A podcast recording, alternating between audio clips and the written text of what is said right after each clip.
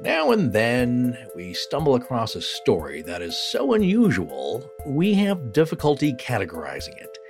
Tonight's story is just such a legend. We owe our discovery of it to a longtime friend of the show, and of course, ours personally, television and screenwriter Richard Hatem.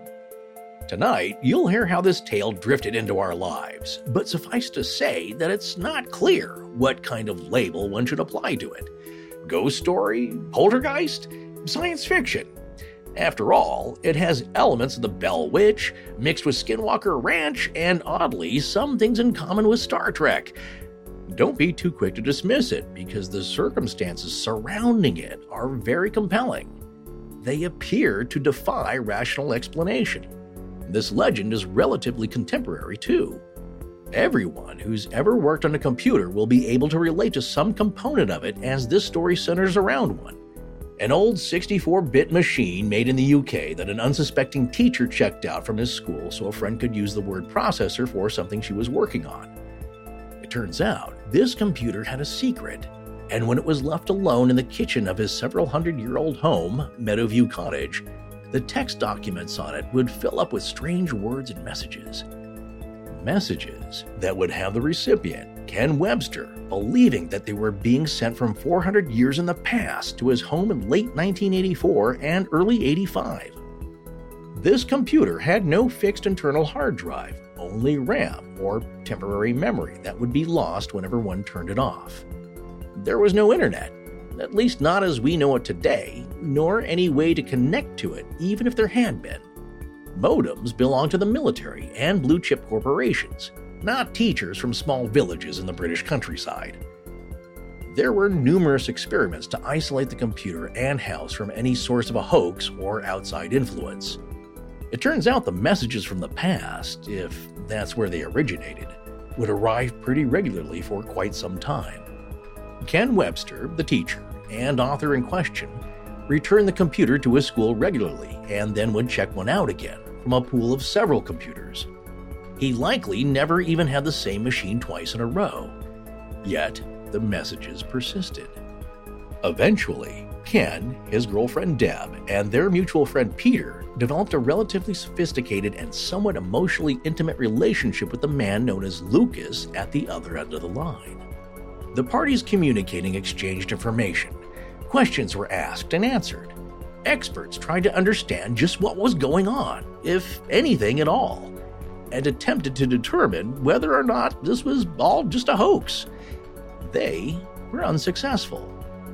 The man from the 1500s on the other end of the line, Lucas, was initially convinced that the devil had brought him the box he was using to talk to Ken, Deb, and Peter.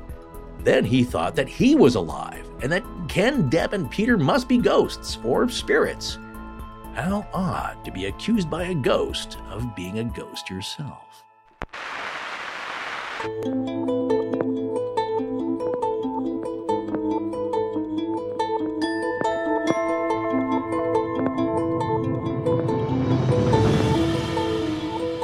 back to Astonishing Legends. I'm Scott Philbrook, and this is Forrest Burgess. What a prospect! Either he was dead and we were alive, or he was alive and we were more than 400 years from the dates of our conceptions. Ken Webster from page 46 of his book, The Vertical Plane, published 1989 by Grafton Books. Join us and our special guest Richard Hatem tonight for part one of our two part series on one of the most intriguing books we've ever read, The Vertical Plane.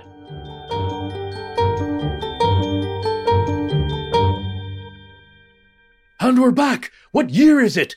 Ooh, that's actually one of my favorite lines from the original Jumanji, and Robin Williams delivered it. Uh, Personally, I'm uh, pretty sure we're in 2021 here, but after reading mm. The Vertical Plane, I have more questions about time than ever before. Oh, yeah. Well, you know, that line always goes great with any time travel flick. Time Bandits, 12 Monkeys. Oh, yeah. Me, uh, the next morning after waking up from a late night recording session. Oh, yeah. I knew that The Vertical Plane dealt with I guess like an acetate a one time period over another. Does that make sense? Yeah, yeah. That's a good way of putting it. But I honestly wasn't prepared for how weird and mind blowing this story was going to get. Oh, yeah. It's a doozy. Yeah. Speaking of punching a hole through the veil to the other side, on a very serious note, we get emails about anything and everything you can imagine. But And we're not joking here. One subject we get emailed about most frequently are listeners describing having some sort of unwanted spirit activity, either at their home or following them around, and asking what can they do about it because they're at their wits' end and they're tired of being either mildly annoyed to downright terrified, sometimes for years or decades. And of course, it's not something you ask your friends, family, or coworkers about for the obvious reasons. So they ask us, what can they do? Where can they turn? And we're by no means experts on the subject, but there is one resource we do know about and tend to trust because she was effective in helping out our friends with their serious situation as we covered it in our sludge entity episodes a situation that's generally been described in the field as spirit oppression or spirit harassment, with the solution being called by some as spirit remediation, or as she would call it, spirit correction or energy correction. And her name is Lori West, and her service is called Lone Star Medium. And she was part of the group working with James Sangster and Houston Ghost Research to deal with the attachment to our friend's son Jack, if you remember that. But Lori West also has other psychic medium services she can provide other than how to deal with unwanted paranormal activity. She also specializes in things like a life path report if you're curious about your career or relationships for yourself or loved ones, or if you're desperate to hear from a departed loved one, or if you have health issues, you can get a health and wellness reading. If you're curious about a significant dream, she does dream interpretation. Or if you simply want someone to listen to you reach out to her and see if she can help. So you can check her out at her website, lonestarmedium.com, and read all about her, read her blog, and see if she's right for you, and then send her a message through the contact page on her website. And yeah, this might be a controversial subject or service for us to discuss here in the housekeeping, but we're not kidding when we say we routinely get emails asking about solutions or guidance with problems like these. And since Lori not only helped out our friends, she seems to have helped out listeners we've sent to her and has been effective with our personal readings. And of course, there are no guarantees with something like this, but we think there's no harm in checking her out to see if she can help you. So once again, that's lonestarmedium.com. Uh, yeah, she really is great. I've enjoyed all the interactions I've had with her so far. So, and a very kind person as well. It's mm-hmm. fascinating to me that stuff. Well, yeah. Uh, also, those of you that follow us on social media probably saw some pictures I shared of a FedEx driver wearing one of our shirts. well, yeah, somebody's got to deliver our stuff to our terrific listeners because it ain't elves. Yeah. So this guy Eric Vess, and it's the strangest thing. He was on his route in what we commonly refer to as the creepiest and strangest state in the U.S., Ohio, mm. and he decided mm. to strike up a conversation with one of his regular customers, asking him what exactly it was that he did. I suppose he had noticed some silk screening equipment or perhaps wondered what all the outgoing packages he would pick up were. Mm-hmm. So he asked this guy, whose name is Craig, uh, What do you do here? Or something similar, I'm sure. And Craig says, Well, I handle merch for some folks. He, he does graphic design, he's an artist, he screen prints things, uh, does fulfillment. And I guess at some point he says, You know, I have a few clients, including this podcast, Astonishing Legends. At which point Eric is like, I listen to that show. I've been listening for years. mm-hmm. So it turns out Eric's been riding around listening to Astonishing Legends while unknowingly hauling Astonishing Legends merchandise out to all of you listeners who have bought stuff from our online store. Pretty cool. Eric, man, if you're listening right now, and I know you probably are, thanks so much for being an unknown cog in the astonishing machine. mm-hmm. It's good to know our merch is in good hands when it's on its way to listeners around the world. Absolutely. Well, thank you so much, Eric. What a cool story. Okay, let's get into this bizarre legend and also get Rich Hatem back in a blanket for Tiana. Rich, it has been too long. We're so glad to have you back. And I can't remember what year it was. What year was the Christmas basket oh. with this vertical plane, the book in it? How many years ago was that now? It's coming up on three. It was Christmas of 2018. Okay. You were still in town. It was when we were doing the uh, near death experience episode. Okay. It was that that same season. Yes, yes. Wow. Well, and as we've said on the show, for people that might have missed it or missed one of, of Rich's last appearances, um, this book that you gave us, we joked about this recently. What did you, I don't know what you paid for it when you got it, 20, 30, 40 dollars or something. Yeah. It is now worth I looked it up two days ago, is about 500. There's like one copy on Amazon. No, it's $700 now. Oh, well, I guess it depends on where you're looking. There was one copy on Amazon that was 500. Then I saw it on my favorite site for collector books, AbeBooks, A B E B O O K S dot com, they had a couple that were five to 700. None of them mm-hmm. as prestigious as yours, though, Rich, because yours, what's different about yours? Well, for those of you who are watching on video, my copy is a pristine copy signed by Ken Webster. Ooh. That is amazing. Ken Webster is indeed the author of this book, which is, as it says on the cover here, Ken Webster, The Vertical Plane, The Mystery of the Dodleston Messages, a bizarre record of communication through time. And the cover is one of the creepiest covers I've ever. I always like when you look at this, you're like, what the hell is this book about? I can't even tell what's going on here. There's a guy, and he's got an Elizabethan collar, which I always think of the Blackadder who used to say, "You look like a bird that swallowed a plate." But it's a really cool book cover, yes. and obviously we've had it for three years, and we we're like, hey, let's do this. This will be fun leading into the spooky season this year. You know, we've been sitting on this for three years, and I was excited to finally start reading it. And I was a good five chapters into it, highlighting every other page and writing in it in pen before I remembered it was worth five hundred dollars. So, but see, now it's worth even more because you've made your own personal notes in it. So now it's what they call an association copy. Oh, it's worth five hundred and ten dollars. yeah, right. It's like if Groucho Marx signed one of his books to his brother Harpo.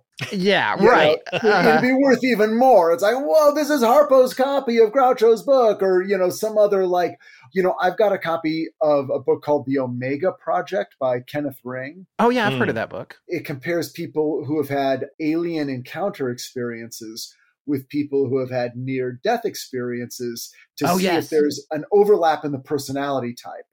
Somewhat scientific, but also kind of sociological and I had a hardcover of it, but then for sale, I saw a hardcover first edition that was part of Anne Rice's personal library. Oh my gosh. And so because I know about her, I immediately bought it. It wasn't that expensive, but what people don't know about Anne Rice is, like you, she writes in all her books. And the book on every single page has Anne Rice's personal thoughts about the text. No. And it's hmm. amazing. And so if you ever get a chance, if you're an Anne Rice fan, if there's ever a book from her personal collection, buy it and you'll get an insight into how she reads books. Wow, that's tip of the day right here, right out of the gate. Boom. We're already burying the lead. Let's talk about this book a little bit because Forrest and I always joke about spoilers. I always say that I like to go into things completely cold. I a lot of times that meant back when the movie theaters were open anyway. that used to mean that I would see some bombs. I would see some real horrible films because I would just be, I'm not watching any trailers, I'm not going to read any reviews. I'm just going to go in and sit down. And I like to do that with books too. So I went into this not really understanding what it was about. I thought it was going to be a ghost story. And even though it says a bizarre record of communication through time, I didn't realize how much of a time travel story this seems to be on the surface.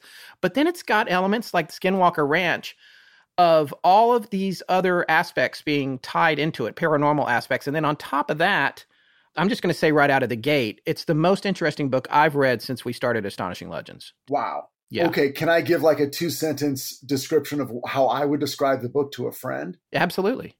1984, guy living in a small town in England, just outside of London, starts getting messages on his computer from someone who lived in the cottage where he's living 400 years ago.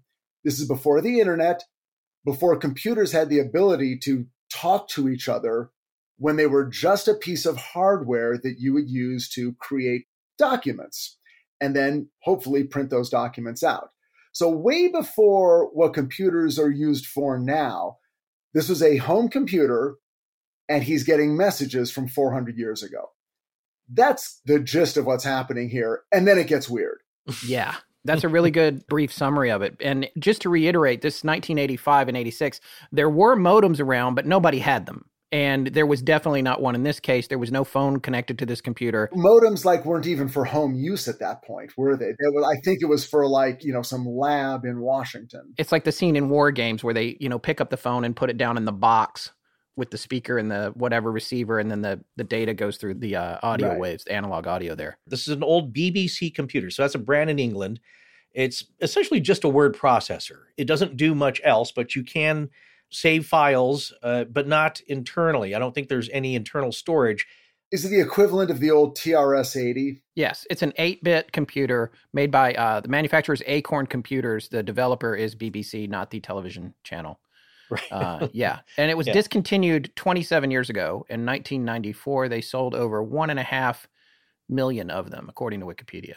I bet to a lot of your listeners, this is all like weird Model T, ancient technology. It's like, what? This is like the Edsel. But we lived through this as teenagers and young adults. We lived through the dawn of the home computer when it was yeah. just a word processor. That's it was just a a fancy typewriter on a television screen. Yes. And you didn't need correction tape anymore.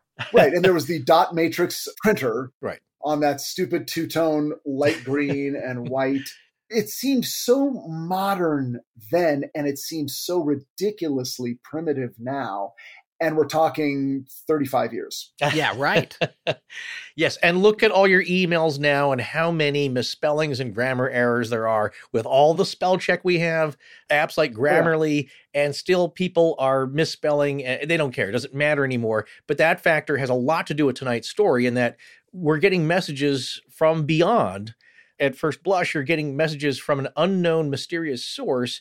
And there's a lot of spelling errors and grammatical errors. And in Ken's case, uh, Ken Webster was a teacher who taught uh, economics, I believe. That was uh, one of the subjects he taught. He's also a musician, kind of semi pro, and uh, is really into Jaguar cars, uh, restoring them and owning them. And those are his main hobbies. And as he said in the book, not parapsychology. He did not have any interest in this stuff. He didn't care about it. This thing happened to him essentially when he brought home a borrowed computer, BBC computer from the maths, as they call it in, in the UK, maths. So there's plural, there's more than one math. The maths department and the computer lab, which is kind of combined, and they had a surplus of computers. You can check one out. That's what he did and brought it home, set it up on the kitchen table for his friend Nicola she wanted to write some cabaret acts. She had just come back from, I believe, Africa, uh, was teaching there, and uh, was staying with them as a guest. And then the third person in this is Deborah or Debbie, who was Ken's 19 year old girlfriend. I don't, I never found out how old Ken was, but he's a little bit older. Because I forgot Deb was so young, I assume Nicola was pretty young. Like these are young people. Yeah these, yeah. these are people in their 20s at best. Yeah, because also this takes a lot of energy what they're doing. Ken is teaching, that's exhausting. And a lot of the descriptions he has in the first part of the book about just how drab and dreary and exhausted the teachers are. And also he had just spent a the long summer doing a lot of reconstruction on this cottage so the cottage that he was living in is a very old cottage, uh, at least the early 1500s. Then you cut to 1984, and here you have Ken Webster refurbishing it. So totally regutted the living room. There's concrete dust everywhere, and as he says, he was glad that he could just sit down for a cup of tea and not have to rest his feet on a, a bag of concrete. you know, just imagine anybody doing construction in, in the place that you're living. It's messy, it's annoying that was his whole summer, and now we're getting into the winter. I want to make sure that we sort of do the chronology. I'm I'm, yeah. I'm looking at Scott here, and it's doubly challenging because we're following in the book two separate timelines in a way. Right. The modern timeline being 1984, 85 into 86, and then another timeline in the 1500s that they're trying to sort of nail down in an accurate way, and that's also difficult. But what's interesting about this is that the whole story starts with what you and I and our listeners would call poltergeist activity. And in mm-hmm. this case, it's footprints going up the wall. Yes. That's the first thing that they noticed. The Meadow Cottage is in the town of Chester. I believe uh, Meadow Cottage is kind of on the outskirts southwest of Chester. This would be on the border of Wales from the rest of the UK, basically central Wales, not too far north or south. And appearing late August or September of 1984 is when it started happening, where now we have Ken's good friend Nicola Bagley, uh, his girlfriend Debbie, and they're all staying in the cottage. And they start to notice coming out of the oblong electric heater, going up the wall, are tiny footprints, bare footprints, where you can see all six toes. Did you say all six toes? Yeah, he oh, just threw that away. yeah, wait. you can see all six toes. Wait, don't This is where we find out that Forrest thinks that six toes are normal. Hold on. Did I, I'm reading Scott, off don't my tell notes. Him, don't tell him. It's a, I- no, you're right, Forrest. No, Wait. all six toes on both feet. Go on. That's a good point. You know, I was just kind of rapidly taking notes from the book, and I swear it said six, right? It did. It did. It did. Absolutely. Well, this is a good point to stop here. There are six toed footprints, tiny ones, going up the wall diagonally towards the ceiling. And at Yes. first, uh, I think it was uh, Nicola who's kind of jokingly said, like, is anybody here just like resting their feet, like maybe sitting in a chair and then maybe goofing off like a little kid with their back on the kitchen table and, and having the footprints going up the wall because they look like they were formed from concrete dust, uh, somebody with dirty feet, but they go up the wall. Yes. Well, that's really weird. They had a laugh about it. And then as they're doing the painting, because she was, uh, uh, Nick was helping with the decorating, she painted over it and eventually it covered up the footprints, but they appeared again. Different ones this time, not in the same position. But again, six toes, as I wrote down here, so I guess I guess it must be right. But again, small, tiny footprints with the six toes. And this lets you know, though, that it wasn't an old gag. They seemed fresh. Somebody came in and did this again between coats of paint. So that's pretty odd. That was kind of the first sign, like, well, that's funny. Is somebody pranking us? Well, okay, so far we've got two tropes. We've got Right. the recent renovation of an old place. And within the lore of haunted houses, when renovations begin, that's when the spirits wake up. Oh, of Okay, course. Yeah, that's right. Many times, right? Okay. right. The second thing is poltergeist activity. Now, the the footprints may not be the most common sign of a haunting or a poltergeist, but the next thing that happened feels like the most common poltergeist move, right? We'll have a link to this book. I, and I just looked, it went down to 500. Just as we've been talking, the Yeah. price is dropping. It- okay, so what you're saying is I was right 20 minutes ago when I said it was 500. But secondly, there's only like one, two copies. Nobody's going to buy this book. You can't. Here's the deal. Uh, if you look right now, there's three used from 500. You're correct. What I saw is there's one new copy starting at $768.57. Okay. So uh, if you want a new one, that's what's going to set you back. New condition, not unfortunately, there's no Yeah. like new printing. Yeah, there's only one printing. There was some talk that we saw on a blog post we're going to talk about where it was a very lively and very strange debate going on. There, there was some talk about it being reprinted in 2017. That seems to not have happened. There was also talk of a documentary and a feature film. Could be delayed by COVID. We don't know. But last night, I think when I checked Amazon UK, it was uh, over 600 British pounds for this book. So uh, you do the math and exchange rate on that. I'm looking it up right now, and I will tell you that there's actually a bookseller in South Africa. I'm looking on a website called AddALL, A D D A L L dot com. It's a aggregate of various book search websites. But if you go there, there's $50 or $60. So these are the cheapest ones I found. And for the listeners, I wish there was a reprint. I wish you could all immediately go and buy Yeah. a copy of this book for seventeen ninety five, Right. so that you could all enjoy what we enjoyed. But right now, I would say your best shot is to buy the copy.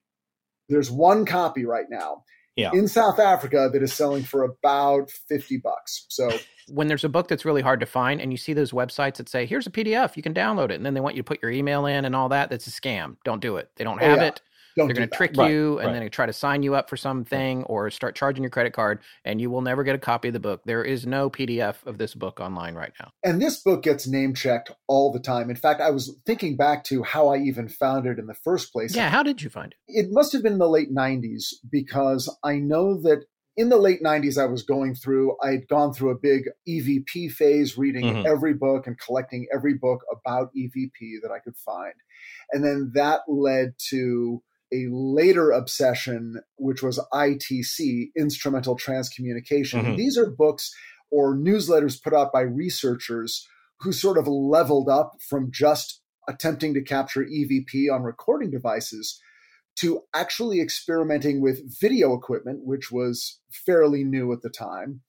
And it almost seems like every time there's a new technology, one of the first things that happens is, of course, A, it's used for sex and pornography, and then B, it's used to communicate with the dead. Right. It's same thing in this case. So then I began reading books by people who were communicating with the dead through fax machines, videotape recorders. And then as I was reading these books, they started talking about this guy in England named Ken Webster who communicated through his home computer with a person who was who appeared to be almost living contemporaneously but 400 years earlier.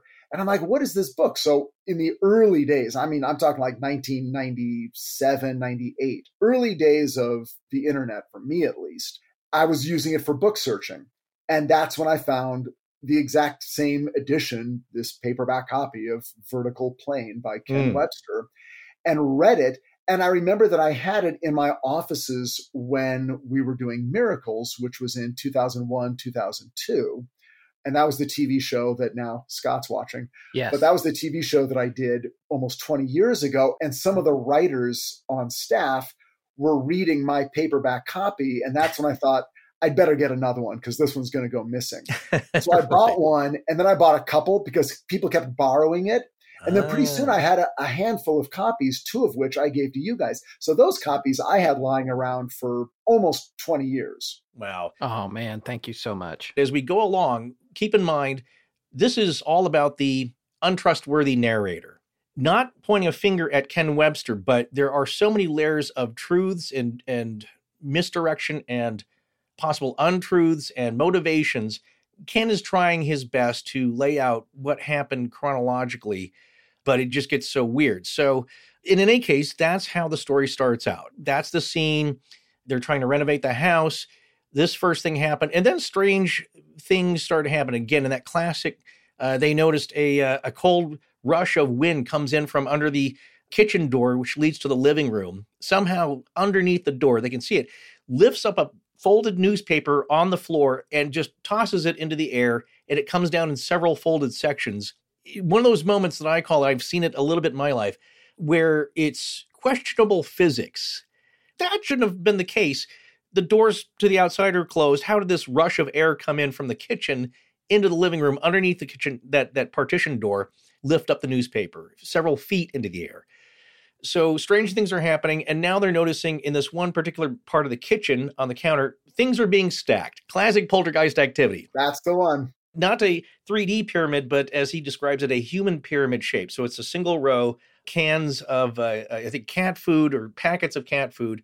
They all go to the market one day. They come back, buy a bunch of groceries, just stuff it into the cabinets. They come back a little while later. A lot of things are stacked. One interesting thing here, I don't know if we want to get into this. They start noticing, okay, so somebody's playing a prank on them. Obviously, the cottage is being renovated. It's easy to come in. Ken has a couple of other friends uh, who are musicians. What are they? Lazy John, the guitar player, who's uh, probably up for a good prank and a weird sense of humor. The gangly, tall uh, keyboardist, and was a really nice guy, but could have been any one of those people. Somebody's having a laugh with them. That's got to be the the case here. As they go out or they go to bed, somebody's sneaking in playing a prank on them. Yeah, and he explains that the house is never locked. I mean, it's like a creative commune vibe yeah, here. Yeah. It's like, hey, yeah, people want to come over and play. He was like, we got a four track in the back bedroom. Yeah. Those guys would come over and record, whatever. People are coming and going. When the stuff started getting stacked, there were a lot of potential suspects. And the first thing that probably went through all their minds uh, being a bunch of musicians is like, oh, somebody's practical joke. Somebody's messing with us. This is a joke. Yeah, right? musicians love to have fun, but here's where it starts to get odd. And having done the research and experiences that we've had, I'm going to lay this out here as the first sign of something happening dealing with apportation, or uh, as Rich may know, objects that get passed to spirit mediums from the other side. In this case, and I'm sure one of our uh, UK listeners could show us a picture. I didn't really dig too deep for this, but essentially a uh, like a six pack of lager in bottles and it comes in a plastic uh, netting i think or at least plastic ties that keeps it together. They come back and the the bottles are stacked the ties are off but the plastic looks like it's been burnt or melted or singed on the ends. And this point like ken's saying okay if you're having a laugh you're melting this stuff like you're playing you're literally playing with fire. This is not you know, somebody's drunk or something and they're goofing around and maybe trying to scare us with something being on fire, but like it's not getting funny anymore. Like you could have burned the place down. Why is this burnt? So keep that in mind. Something coming back and it melting an object. That's very significant to me. That stood out. I made a note of it because As I'm at that part of the book, are we going to see this type of action again? And we do.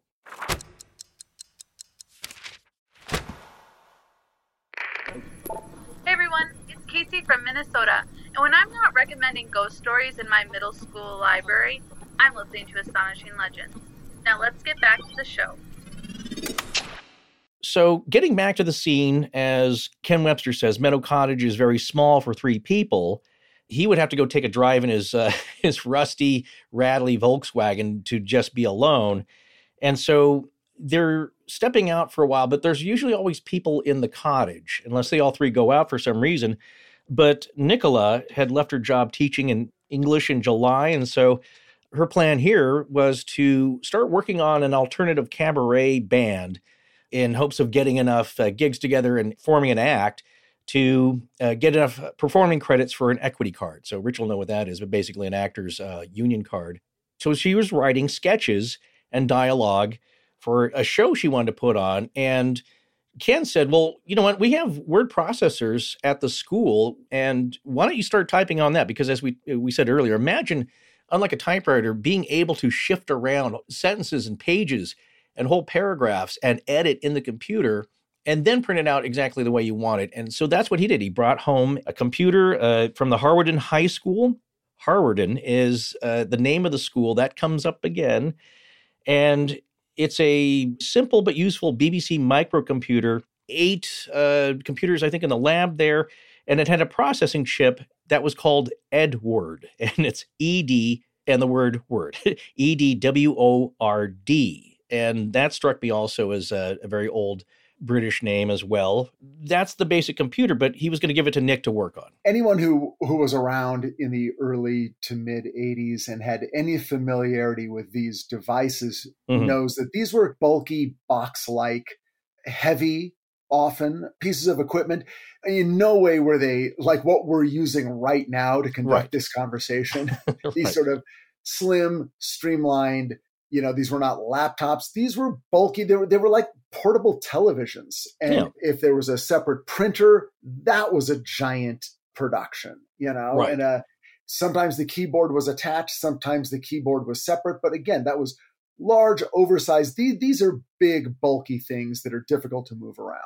Yeah. They operate on a floppy disk so that's the only way you can save your work you have to use the floppy disk to save your files to because if you just shut down the computer and you didn't save anything it goes away and that is one gripe against the movie a lot of people love uh, uh, stand by me the narrator writer uh, writes this whole uh, story out and at the, the, last shot he just shuts the computer off without saving anything oh. just heard that. People right, like, exactly. You just lost everything. Yeah. But that was done, of course, as we know in the movies for dramatic effect. Like, there you go. I'm closing the book. And, and then you had to have a lot of those those yes. floppy disks because they didn't hold that much information. Right. And then even when they went to the smaller hard disks, yeah. When I had a computer and I was using those disks and I was writing screenplay length files, it would be considered dangerous to save an entire screenplay on one disc. Right. People right, yeah. will often like, no, no, you should use multiple discs. You don't want it to suddenly overload and then crash and mm-hmm. lose everything. You were constantly concerned with backing up everything you did on these physical little coaster sized disks that you then had right. to save remotely in a container. I mean, it was again, I'm, I'm basically talking to anyone 30 and younger who never had to yeah. deal with any of this. Yeah. It was barely convenient. It shows you how things have changed, and that's significant to this story because back in those days, as we've said on the show, the old computer programmers adage was if data does not exist in two different places, it doesn't exist. It is so tenuous.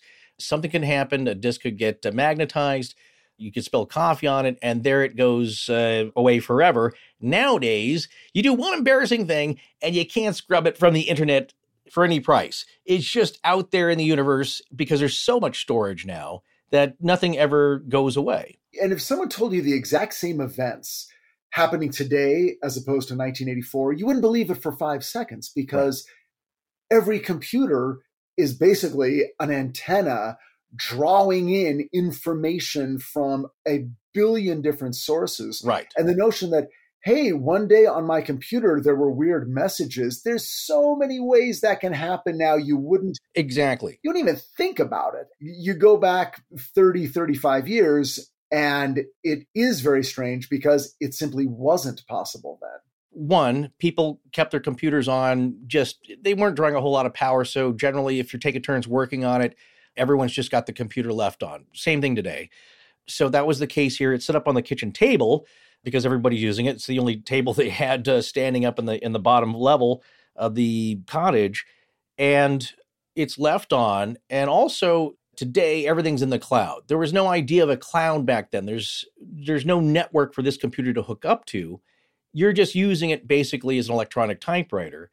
So that's what was so strange in that mindset for these folks coming back one day and seeing that somehow there's a new file on the floppy disk. And Scott, why don't you uh, tell us that story of how this is revealed in just the file name and how it appears?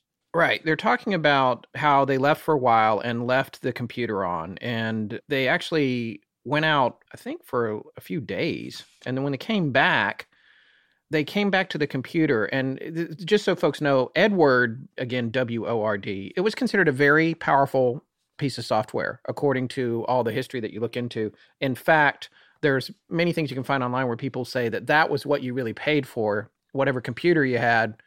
If it could run Edward, you were good to go. Mm-hmm. That was the I think everybody wanted was the word processing power back then, and this apparently worked pretty well. But it was also I seem to remember from the end of the book, it was made locally, not too far from where he lived, which would fit because they probably got the contract with the school system.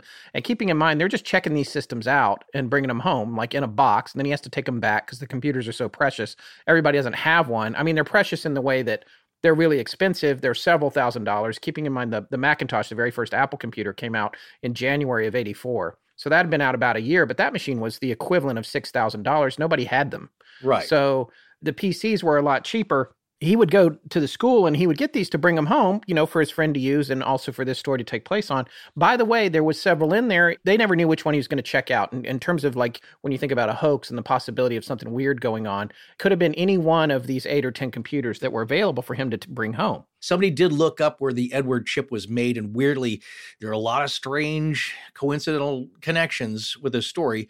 It was manufactured by a company called Clwyd Technics. So it's a Welsh name, C L W Y D, Clwyd or Clwyd uh, Technics. And nobody knows really what happened to the company afterwards. It was a company that was dealt in a lot of high tech and advanced robotics with motion sensors, uh, very expensive equipment. But it seems like a very small company that was also in Wales. And it's just odd that that chip for this computer, which is so important and integral to these communications, comes from a place that was so close and slightly mysterious. You know, I just looked it up once you said the name. I'd forgotten that was the name of the company. It says right here Edward is a word processing package for the BBC microcomputer, just specifically for that, I guess. Designed yeah. initially for use in education, the package provides a very user friendly word processor suitable for preparation of all small documents and capable of running on low cost hardware. There's one here at the Center for Computing History. I guess some kind of museum somewhere. You can click on the mm-hmm. image of the actual. We'll share this image. It's very cool. It says copyright 1983, published by Cloud or Cloud. I can't do well. Clwyd, uh, Technics Limited. Yeah. The Coach House, Kelsterton Road, Flint Cloud. It's got the address and everything, so we'll have to look that up. But uh, so yeah, but getting back to uh, John Titor esque type of connections. Yeah, this that's is exactly right. Very specific kind of software that's connected to this story. So they come back. I'm going to read what happened when they get back to the house after leaving it for a while and the computer being on. This is the very first message. It has something uh, that the kids do a lot these days with memes and stuff. The uppers and lowers are mixed up. The capitals, some are small caps and some are capital for no apparent reason. And this is the very first message. And what happened was they come in and it says here, uh, this is on page 20 of the book. There appeared to be a new file named KDN. Nick's work was under single letter file names, for example, D or O. The only other material on the disk was a colleague's timetabling outlines, as it was a borrowed disk.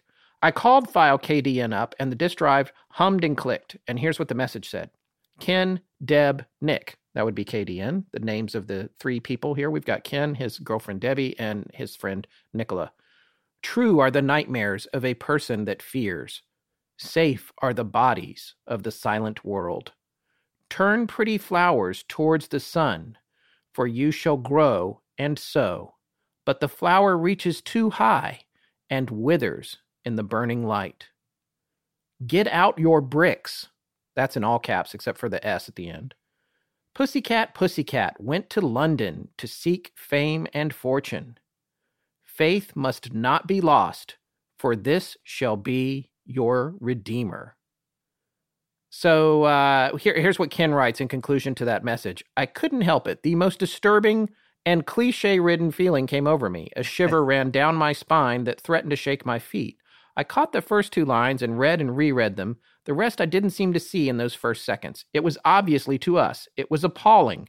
I felt bad that I had called it into view. So that's the very first message. That's the message that triggers this whole story. In the meanwhile, surrounding the presence of this story, what's happening is a lot of the uh, stacking is going on that we've been talking about. Mm-hmm. And this is going to get more and more extreme. But at this point, it's mostly small things, things in the kitchen. They come in and they they're kind of laughing about it to a certain extent. But between the stacking and the footprints, those things are coinciding with this message coming in on the computer.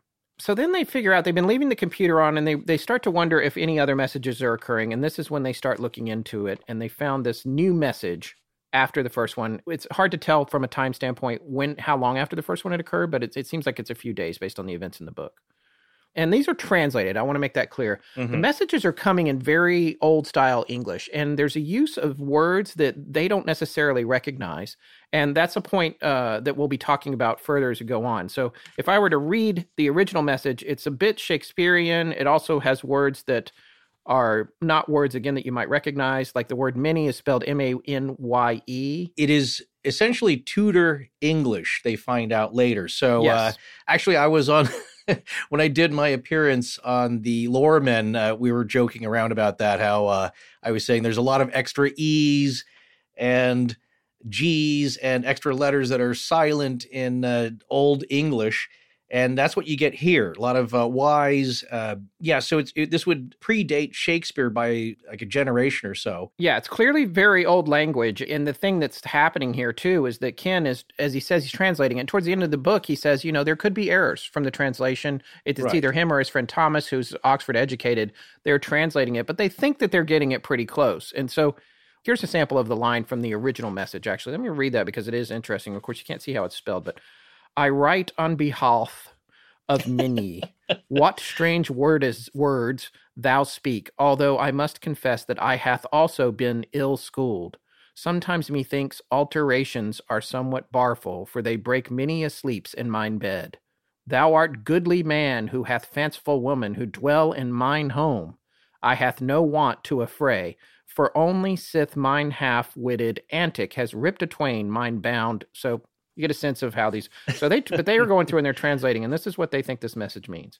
I write on behalf of many. What strange words you speak, although I must confess that I too have been badly educated. Sometimes it seems changes are somewhat obstructive, for many a time they disturb me sleeping in my bed. You are a worthy man who has a fanciful woman, and you live in my house.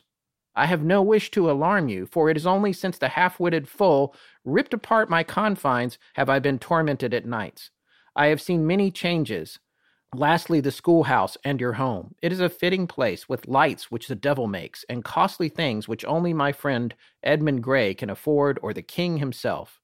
It was a great crime to have stolen my house, and it's signed L.W. Now, this is the first one that's signed. But this indicates that there's a kind of interaction going on. They have not tried to send any messages to this character mm-hmm. at this point. They still don't know where this is coming from. So here we are. This is the crux of the story.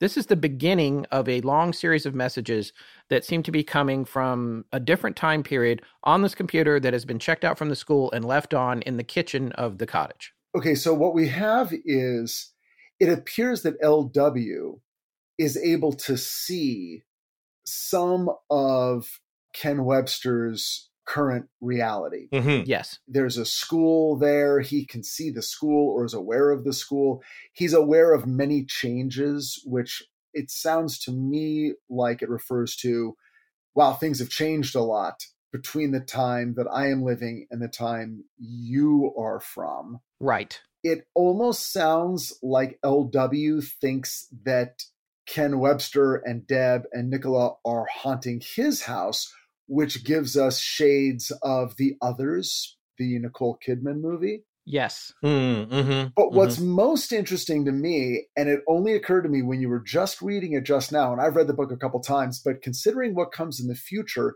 it's interesting that the very first thing he says is that I write on behalf of many. Yeah. Mm-hmm. What is he referring to? who are the many? Yeah, and how do we know we're interacting with him? And then when you get a message like that, I mean, the first thing I think of is demons and we are legion. That's mm-hmm. the first thing I think of mm-hmm. when you get mm-hmm. a message like that. It's like we Whoa. represent many. So that was the first thought I had. Uh, what do they call it? The king rat, uh, that grotesque scenario where rats get entangled with their tails uh, either through yeah. dirt or they freeze and they, they roll around as a ball of uh, what a nightmarish thing the ball of rats people have often talked about uh, mediums have about uh, spirit bundles where they're bound up controlled by a more or overlord of, of a powerful spirit controlling lesser spirits feeding off their energy and all of them looking to drain someone or something or exploit some situation for their own gain and usually it's energy and access to this world. And that's as scott said that's the first thing i thought of coming out of your Tandy computer coming out of your BBC yes. computer in a weird way, or at least showing up. And so, what you have here, uh, it sounds like Middle English, which is really hard to discern the time periods, but basically popular for about 300 years from around 1150 current era to about 1450. So, a little less than 100 years later, this is a language being spoken. And uh, that's important to know because it's really odd. They're thinking somebody knows at least enough about this type of language here that they can goof around with it. They're still thinking this is a, a kind of a freaky prank, but somebody has uh, is writing some bad poetry which doesn't sound like that. And then there's another voice or another narrator, you could say. Narrators in this story are all over the place and hard to keep track of, who is speaking in Middle English, but like they're writing letters or they're leaving notes to you. And so this is odd because basically Middle English here was the predominant language. It developed after the Norman invasion. So those in power would have spoken French. And then you have the native languages and it gets kind of mixed. And so you have a translation uh, or you have a transference of some Germanic words being the Anglo Saxon with the French and language was new here. So even what Scott has read here, you get what this guy's saying, or whoever this is talking, you understand what they're saying, but not some of the more important words. And then what I've noticed when I read, that's what slowed me way down. I'm I'm rereading and rereading these messages. Like, what does he mean exactly? Because one word off, and the tone changes from pleasant to angry or annoyed.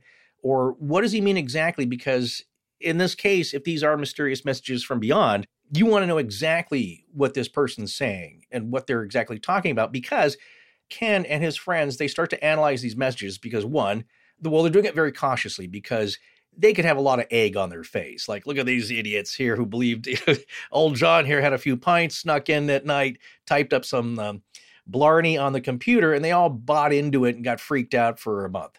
They're constantly aware of this. They're very, very skeptical of what's going on. And also, it's so weird, it's starting to freak them out. So there's a lot of tension in the cottage, sleepless nights. They don't know who's breaking in to do this, and at weird hours, and at times they thought they were all there. It's very strange. It cannot be categorized. And also, whoever's doing it knows enough about uh, like late Middle English and uh, Tudor English to mess with them because they're looking these words up. It's like, well, it as far as they know at that moment, now people disagreed later. There are linguists who uh, later on, as I saw in some interviews, uh, said that, well, it doesn't exactly match the time period. But this is all filled with discrepancies as far as the old messages coming in. You know, and these are smart people. Uh, Ken and his friend uh, John and Peter, they, they're very smart people. They're educators, and John's a solicitor, so he's a lawyer.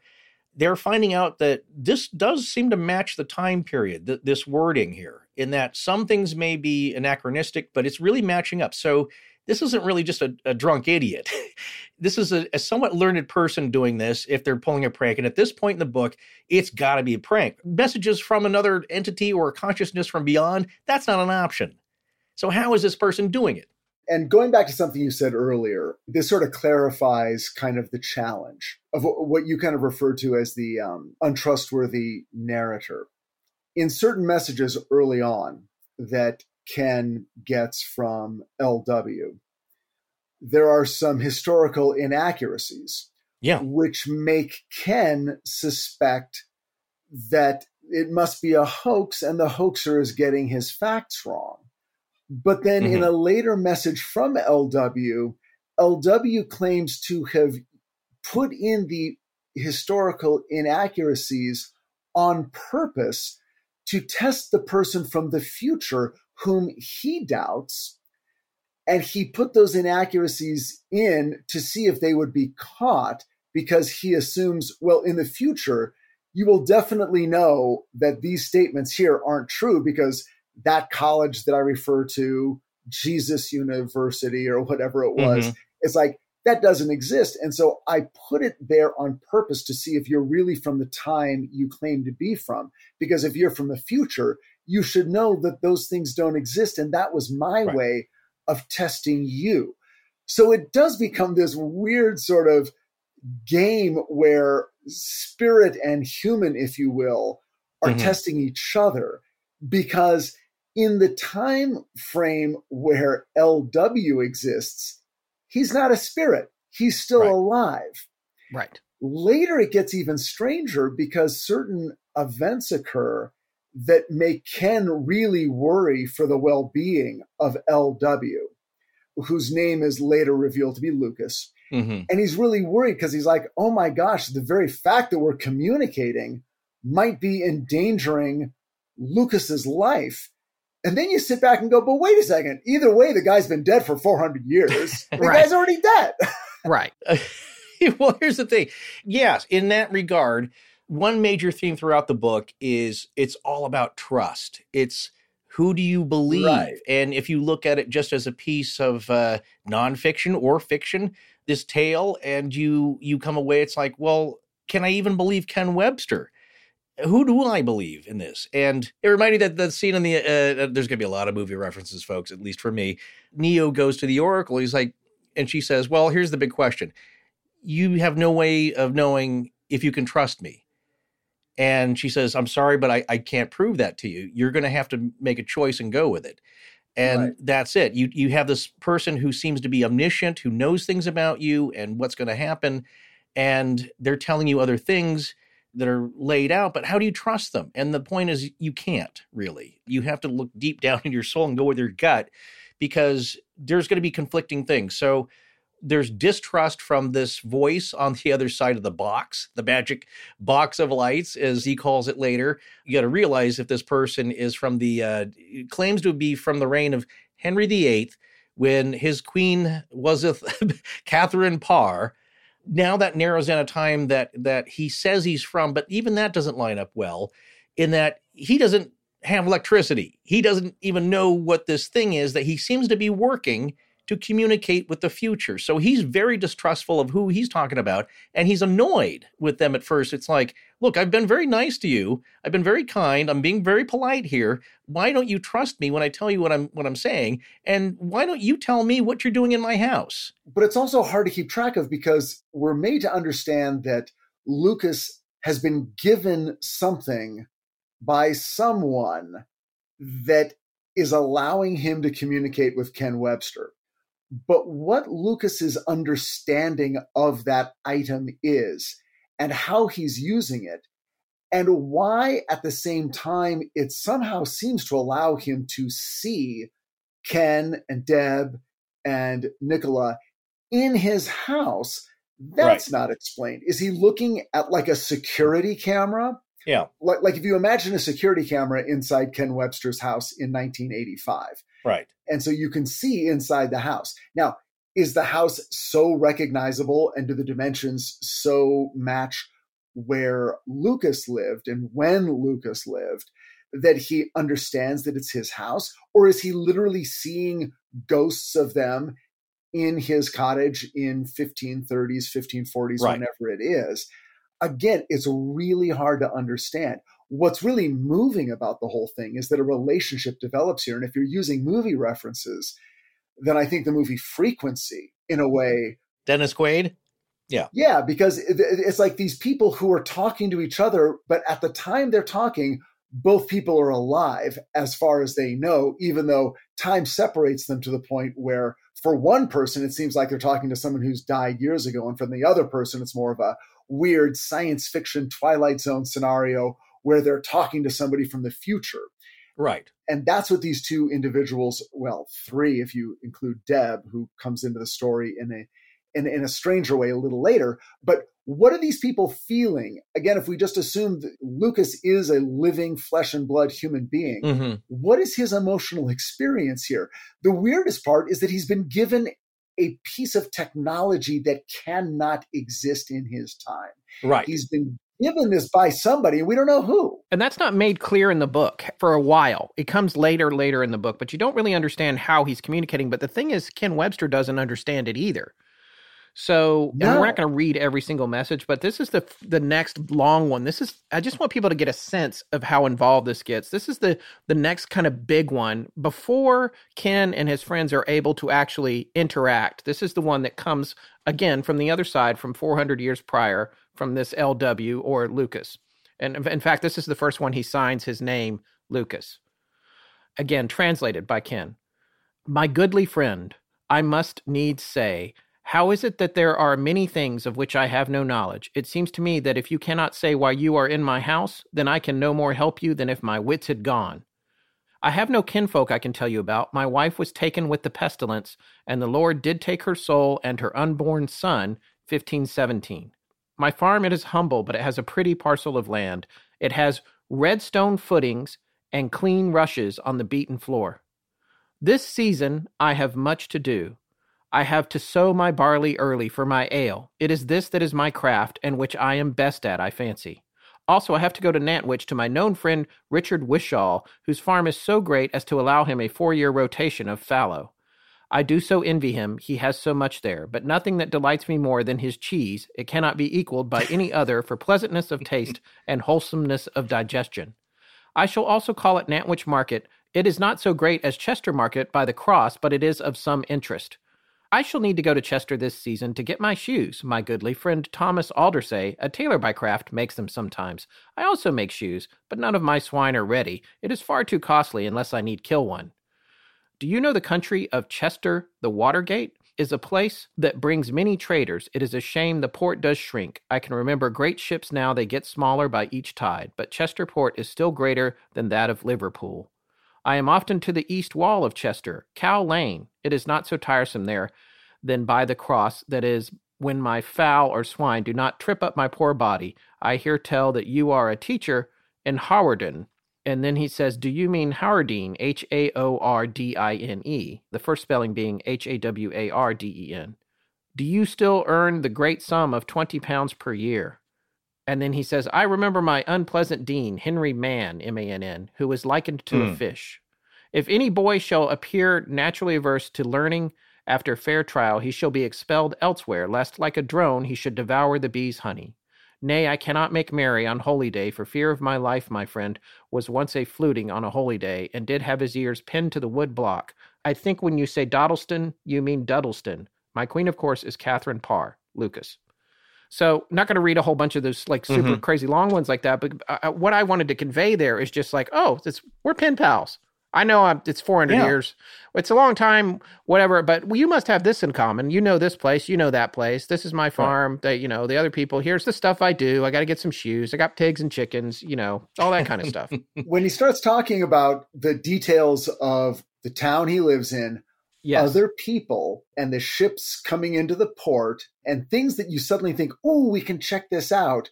Guess what it reminded me of? Well, I already know, but I'm going to let you tell the listeners. The Hungry Ghosts. Yes, the siren call of Hungry Ghosts. It's like, wait a second now. Now we're getting a lot of details. Are these details going to check out or are they going to, will some of them check out, but then others don't? I mean, I mean, you strip everything else away. It's a modern person having a kind of supernatural dialogue.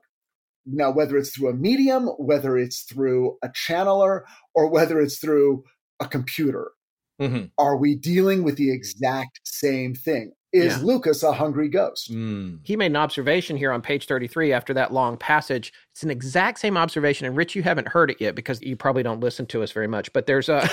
I wouldn't. Jeez. but there's no. But I get enough of you guys. The show we just did, uh, the Watseka Wonder, was about a girl seemingly possessed by another girl from her town that had passed 12 years prior there was this exchange of information where the girl who was now alive seemed to be recalling all these memories of the departed girl.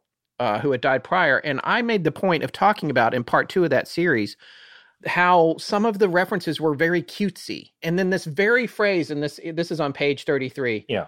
The uncharitable found the line about his chickens and pigs tripping him up at every turn very twee. And this is the same thing they're saying. They're saying, yeah, this I is too that. cute. Your pigs and chickens are tripping you. And it's just like when Mary Lurancy Vennum or Rancy was possessed by Mary Roff in the Watseka Wonder. And she was like, Do you remember when I was a little girl and I used to come to your house and sing?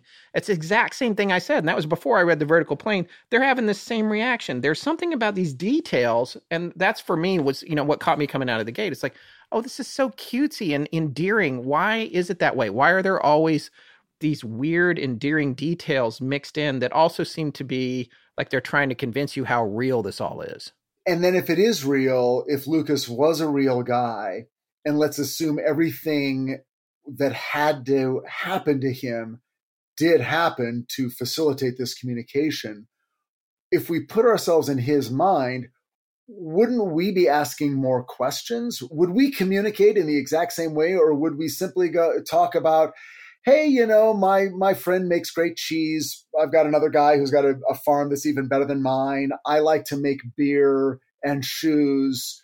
Right back soon. Right. Really? Right. Is that all you'd say? Yeah. Or would you say, wow, I'm delighted to hear that the world still exists. And uh, tell me, you know, who's king now? Wouldn't you ask more questions if you look, if it happened to you and me today, and suddenly we were talking to somebody yeah. who was 400 years in the future, what are the questions we would have? And is Lucas asking those questions? That's also developed on personality. There's there's a few things here that popped up in my mind. First of all, calling back to what Rich said, this book generates so many questions as you read along. And like the messages coming in, like the people who have questions for this, I will call it a consciousness. Obviously, we don't know what this is yet. Maybe we never find out. Something is communicating with them that you're getting a glimpse of, and that it's multiple things possibly this rat ball of spirits or consciousness. These messages are coming through, and you don't know what to think of them. As Scott said, I, I love this term, as the British say, twee. It's it's very cutesy, and they're not uh, unknown. As they say, the cheese there in uh, Chester, I believe, is is well known. Everybody knows it's delicious cheese. It's not such a, a big revelation. You didn't tell me anything I didn't already know. As Rich said, you're, you're telling me it's just like, how was your day today? Well, part of that I, I, believe is personality. If you read the the blog posts about this story, and some people have uh, made YouTube videos, people have weird ideas of questions they want to know about. It's not everything that us three here would want to know about or or trying to get at it. And the higher intelligence coming through a little bit later also doesn't communicate or say or tell us the things that I would want to know. It doesn't all make sense and it seems very personality based. It seems kind of silly or, or cutesy. That gets me back to this little side thing here about, uh, again, the series Ghost, and that there are a couple of interesting ideas. One is you have the character of Julian Fawcett, who is a member of parliament, MP, and he has one talent. So in the show, some of these spirits have uh, one thing that they can do. Not all of them do, but what he can do is he can press a key or he can move something with his finger, and it takes a lot of effort. So he can move a teacup just a few centimeters to get somebody's attention. Or if it's a computer, if it's set up, and this is again the funny tie-in if they leave the computer up he's trying to get their attention by punching up a, a wikipedia article but it takes a lot of effort he strains and he can do one letter and then he has to do another letter and so his talent is that he can do poltergeist activity in very small amounts uh, but it takes a long time and they're usually and for comic effect they're not really well thought out there's another character uh, who's a caveman robin who's been around a long time, and his thing is that he can affect electricity. He can make lights flicker, and uh, he has a little bit of control over that. But he's also looking at modern television, and the comic line is that he gets really in, super involved into the fake moon landing conspiracy. He's like, "What? You can land on the moon?" And it's like, so his questions are a lot different. When we thought, like, well, yeah, you can land on the moon. What's the big deal? To him, it's a big deal. Lucas, and that's L U K A S, uh, how he spells it at this point his thinking is just like, well, just yeah, this is what I do in my daily life. I I know how to fish. I like to uh, grow my barley. I make ale. That's the thing I'm the best at. And he's telling us these really mundane, pedestrian kind of details about his life. But then it makes me wonder it's like, how does he see this? Is he a ghost? Because you start off thinking this is a ghost story. Is he just floating around knowing, like, I'm dead, but I can watch these people renovate my, my nice little cottage here and they have a magic box of lights they tap away on, and maybe I can uh, tap away on it. What is he seeing, this Lucas? That's the first thought I had. It's like, what is his experience on his side of this communication? Uh, because he can obviously hear them. Like he overhears their conversations a little bit. Like he tells Ken, it's like, oh, I've heard tell you are a teacher. Do you know this school? And uh, this was my headmaster, and he was kind of a, a he was like an old fish. He's giving details that he obviously either can see or hear, but not very clearly. It's not like he's like like uh, Rich said, he's watching a show about them. He's in there somehow, and there's layers like he can maybe peer somehow through uh, planes of existence or uh, dimensions.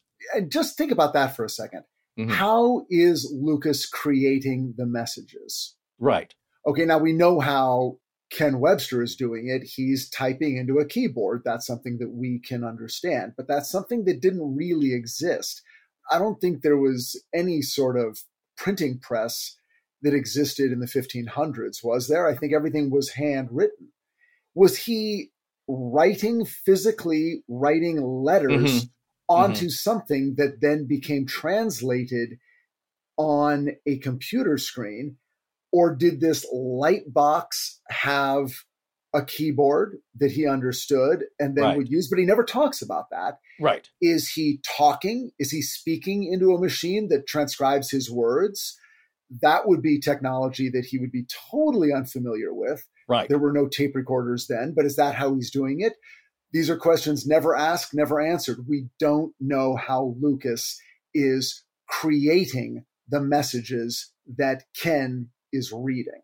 Think about it, it from Lucas's perspective as somebody who lived in the uh, let's say 1530s to 1550s uh, or so. That's kind of his era. Again, he's off with some of the details, uh, which again makes it confusing.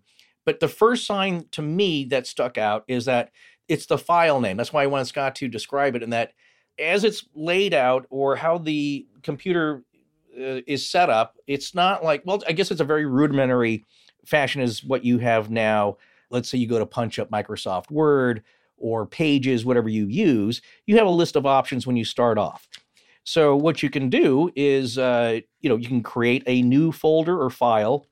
You can uh, print something. You can uh, create a new document. You can create a new folder.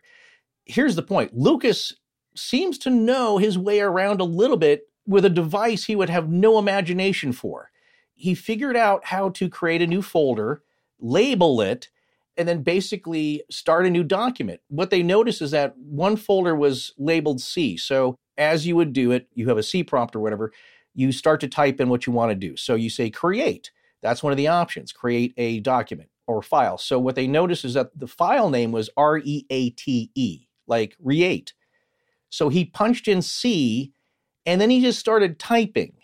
That's a clue here in that if you punch in C, that automatically gets you to go to create. You type in C, that goes to a new document. And then he typed out the word create. So that's the name of the document is, is the rest of the letters, R E A T E. That's how he figured out how to start a new document. This guy from the 1540s. Lucas called himself, he said, Well, I, I'm, I'm a, you know, he's an educated man. He's a farmer now, mostly. Uh, he was in holy orders, I believe. At some point, he studied as a, a, bit as a clergyman, or at least had some training and very good schooling. He studied Greek and Latin were his best subjects, as was a classical education back then, probably up until the turn of, the, of this century. He's a smart guy. He says, "I'm I am cunning. I was able to figure this out." But it also sounds like somebody gave him maybe a quick start guide. You know what I'm saying? Like he's that's a lot to Gronk for a guy who's just really like, well, I make I make ale, and yes, I I read the classics. It's Gronk. Uh, Gronk is a football player. I know that.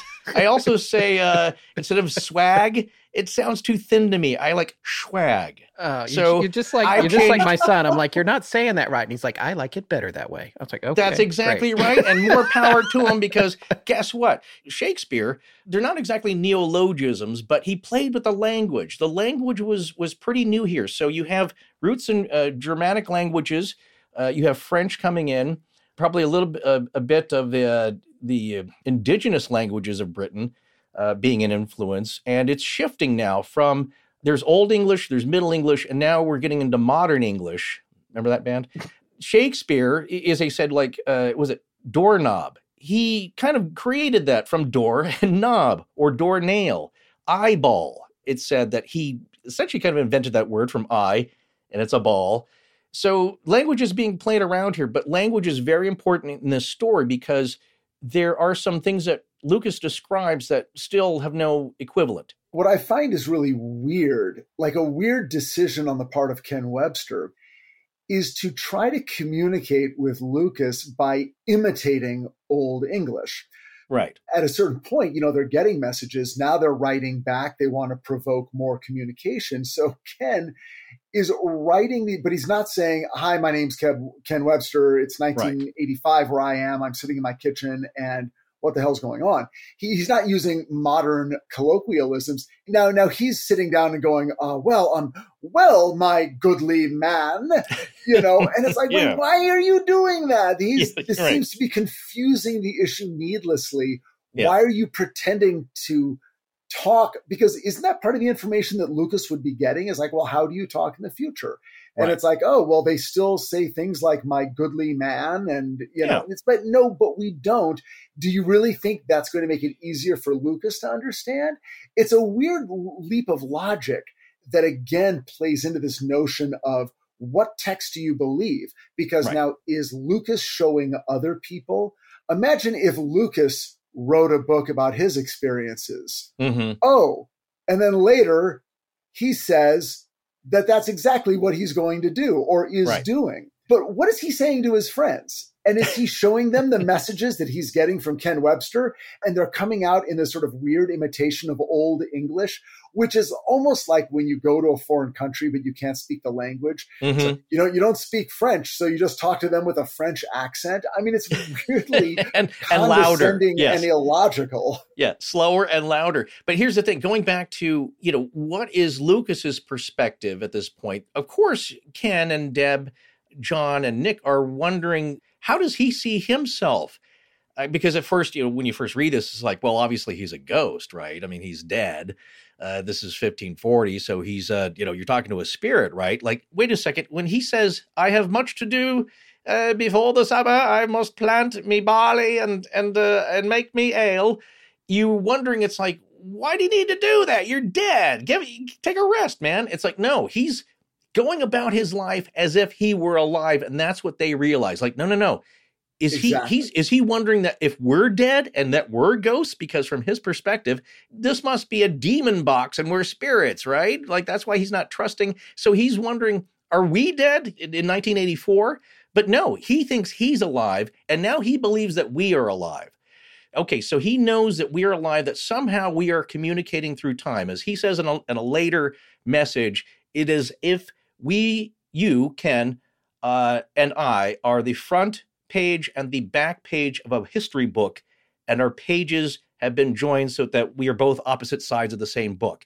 And in between, all that history has been sandwiched together. He, he's starting to understand where he is and how this all works, but I think someone has given him some pointers.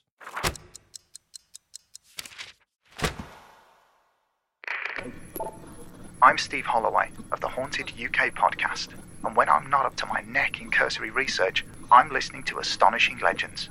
So, if you believe any of this at all, you'll start to listen right now, before it's too late. So let's get back to the show. I want to point something out in that one long message that I read from them where he talks about the cheese, and it's Cheshire's cheese, not Chester. Chester is the oh, little town, but Cheshire cheese would be what we referred to. And also, a quick, I've gotten a point where I can check things on the fly. The, a quick Nice. note: the, the Gutenberg press was invented in 1430, so it was around. Yes, by the way, that's right, there was right, the right. press was in the picture by this point. Okay. but okay. it's not like down on the corner. what Lucas has, and again, this I'm taking this uh, from the the blog about this, and this is the author Nick in that blog. Did you cite it yet? I have not cited it. It is called Mercurius Politicus, uh, which was a uh, an old time. what was a? It was a contemporary newspaper of sorts. So It's Mercurius Politicus dot wordpress dot com. He says a blog in parentheses mostly about early modern history, and this is specifically talking about Ghost in the Machine. He does a very good job laying out the basics of the story, much better than we did. And then he talks about really he says, well, I'm not going to talk about if this is all true or if this is paranormal or if the messages are real. Let's look at this as a bit of literature, as a narrative, as a manuscript. So what he says though is that in Lucas's time, he would have been much more adept at the various sources of trustworthy and untrustworthy information sources and narratives. He would have had uh, lots of manuscripts to go over. Textbooks of, or sorts would have large columns on the side where the the reader could make notes and annotations and people were borrowing texts from other and creating pastiches and that gets printed up sometimes. So there's a big difference between the printed word at the time written manuscripts people's own notes and what nick's point is that perhaps lucas was much more adept at getting a lot of weird sources of information and making sense of it and being okay with these varying narratives than we give him credit for or that we are able to do today. Because today we expect a trustworthy narrator from a very linear source beginning middle end quoted sources it's all laid out and it all makes sense we're not used to uh, getting a bunch of um, different various sources what Scott and I found out when you go do some deep research on a subject and you find an article, you realize that this person just borrowed part of a wiki entry, slapped it in, didn't give him credit. Also, uh, three other articles because they're passing off the same bad information. You know, whether it's laziness or they just didn't know, they're just borrowing stuff. And what you end up with is that somebody nowadays reads something and they think, like, well, this has got to be true, right? This article here on this new health fad. It's like, no, that's borrowed misinformation from about six different sources who all got it wrong. So what you're saying is that Lucas had access to books Mm-hmm. And he got knowledge from books. He went to a, a university. Right. Uh, he made a big deal about reading, that he loved reading. Right. He's not coming from a culture that was purely um, verbal storytelling. Right. He was familiar with a book where a story is told in a linear fashion or information is given in a linear fashion. And I think that did change the way people looked at life and time. Yes. You know, um, the author Lee Child, who writes the Jack Mhm. Reacher novels. Yeah. Okay. Yeah. So this was like in 1999 when I had found the first one. I think he'd only written one or maybe two, but I found the first one in paperback and I started reading it. And it's an adventure story. I mean, it's a you know mystery crime thriller, and it's a really great book. It's called uh, Killing Floor, and oh, uh, you yeah. know Yeah, I've heard of that. definitely recommend you. I mean, it's a bestseller. You know, you've Yeah. probably heard of it. And, but it's one of those stories where big surprises, big twists. You're following a mystery, but there's a lot of action. Things happen, right? So I'm reading the book, and then I'm on vacation, and my father-in-law is with me and sees me reading that book, and he's like, "What the hell are you reading?" I'm like, "Oh, this is an amazing book." So then he goes down to the drugstore and buys a copy and starts reading it. And over the period of our vacation, I'm ahead of him, but he's catching up. Mhm. And so I'm reading stuff and he's behind me by about 100, 150 pages. And for the first time, I really thought, boy, this is odd because like I'm weirdly ahead of him in time. Yeah. Like I know things that are going to happen that he doesn't know yet. Right. Yes. And when you're reading, you can have that experience, but other people have said, and Jeffrey Kripal talks about this a lot. the the professor of comparative religion, who is also, you know, studies the paranormal and talks to and about all the things we love. I made a point to mention him in part two of our Watseka uh, series because I knew Ah. that that would prick up your ears and uh, you Oh, would dig it, and, and that's how he learned about him. But he also t- writes a lot about which figures in this story a little bit the paranormal and the supernatural and eroticism. Oh, a lot. Oh, he gets into that. Yeah, you Oh, you have sure. passions here because let's say that uh, Lucas starts to take an eye towards young maiden Debbie, who's 19. Keep in mind, and that has a separate little side thing where he's you know, hey, uh, women are pretty good looking, uh, you know, in in the uh, 400 years from now. So uh, yeah, these things do tend to overlap. But the, the the notion that a written text allows you to do a lot of things that are considered paranormal. It allows Mhm. you to time travel. It allows you a certain amount of telepathy. yes, because in a written text you are reading the communicated thoughts of somebody from a different time right, Right. and that's central to what this book is talking about this book should be studied by people like us the paranormalists and it should also be studied by those who simply study texts and how information is conveyed hmm in various ways, but certainly through writing. While it never acknowledges it, that's what this book is really about. yeah, two things I wanted to touch on real quick as we're moving through because we are staying sort of linear to the story here, which I think is cool. Going back to the section that I read that had all the details about the cheese and everything, they mentioned, or I should say, Lucas mentioned Richard Wishaw, you know, his big farm that he's saying, oh, his farm is huge. He can let Right. fields lie fallow over the course of four years. So then later he says, well, Ken says, look, Debbie was more interested in this than I am. And he is the reluctant participant as the author of the book. He says at the top of the book somewhere, I don't have it marked, but he's like, I didn't pick the paranormal, the paranormal picked me. And that's how he got soaked into this. But what happens is here on page 37, he says, Debbie took more interest than me in that first message. I began to feel uncomfortable, stifled by the heating system. She found Richard Wishaw, I think, or maybe his father. But don't expect to find a reference about this. We weren't interested enough to keep proper files or folders on the affair. So just now, while you two were droning on about all kinds of stuff, Yeah. I found this this paper, or it's from a book. And uh, let me just take a look here. The book is called Four Centuries of Cheshire Farming Systems from 1500 to 1900. Yes. I love Right. that book, by the way. That is second only to Killing Floor. It is a It riveting is by- text. hot is boiler by- page turner. Yeah. Yeah. George Edwin Fussell, F U S S E L L, which coincidentally is the Ugh. first two names of my father's father, my grandfather, and my father, Wow, George that's, Edwin. that's odd. Four centuries of Cheshire farming systems. Look this up again. There was a dispute, possibly one of many, about the enclosure of waste at Church Hulme in 1538 Hmm. year tracks when Mhm. Sir Robert Needham brought a complaint in the courts setting out that all of his ancestors had been seized of the manor of Church Hulme, Chester, and of certain waste grounds belonging there unto of late when certain persons, i.e., Thomas Jackson, Ralph Jackson, R A U F F, Richard Wishaw, Hmm. Edmund Jackson, John Smith, it goes on, et cetera, et cetera. The next paragraph says The Richard Wishaw, who was party to this dispute, lived at Lees in the county of Chester and died early in the reign of James I. The inventory of his goods dated July 1604 includes 16 cattle, two oxen, two steers, five kine, or keen, I'm not sure what that is, two bullocks and one cow stirk, one heifer and three calves, which formed a small dairy herd. He had two mares and one horse colt, 23 sheep, two Hmm. hogs, and two shoots. Corn in the field included wheat and rye, barley and oats. Corn in the house included French wheat, possibly buckwheat, barley, malt, beans, and oats. Unfortunately, no quantities are stated, so no closer guess at the farming can be made than it must have been on a four course rotation of fallow. That tracks. It is a perfect match. And I Yeah. found this while we were talking. Wow. Skip it, it's giving me chills a little bit. So, Yeah. You see, that's why Forrest and I get into these long tirades. so I can look stuff up to while you're doing time. Mostly about cheese. Yeah, and but, I, uh, the other yeah. thing I want to point out because we said it, but we didn't really mention it, is he mentions my queen is Catherine Parr. She was the Mhm. last of Henry VIII's six wives. So this is a Henry VIII uh, is the king at the time. Then the very next thing I want to say about this, so she found that Ken's saying in the book, you know, she Debbie found that dude, but we didn't keep notes on it. Whatever. So that's why I looked it up. We found him. We've got the year.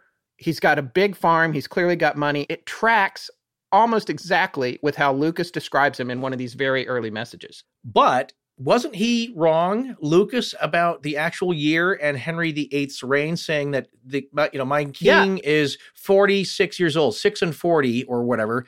That age would be wrong for the time there were he was all saying. kinds of chronological things that didn't quite work out. Yes, right. So okay. that's definitely true. Things are coming and going. And honestly, when I marked this to read it to you, I didn't even get to the part where it said it could be fallow on a four like that. Mm-hmm. I learned right, that as right. I read it to you just now. The only other thing I was going to say is this leads to Debbie sort of saying there has to be a way of proving this.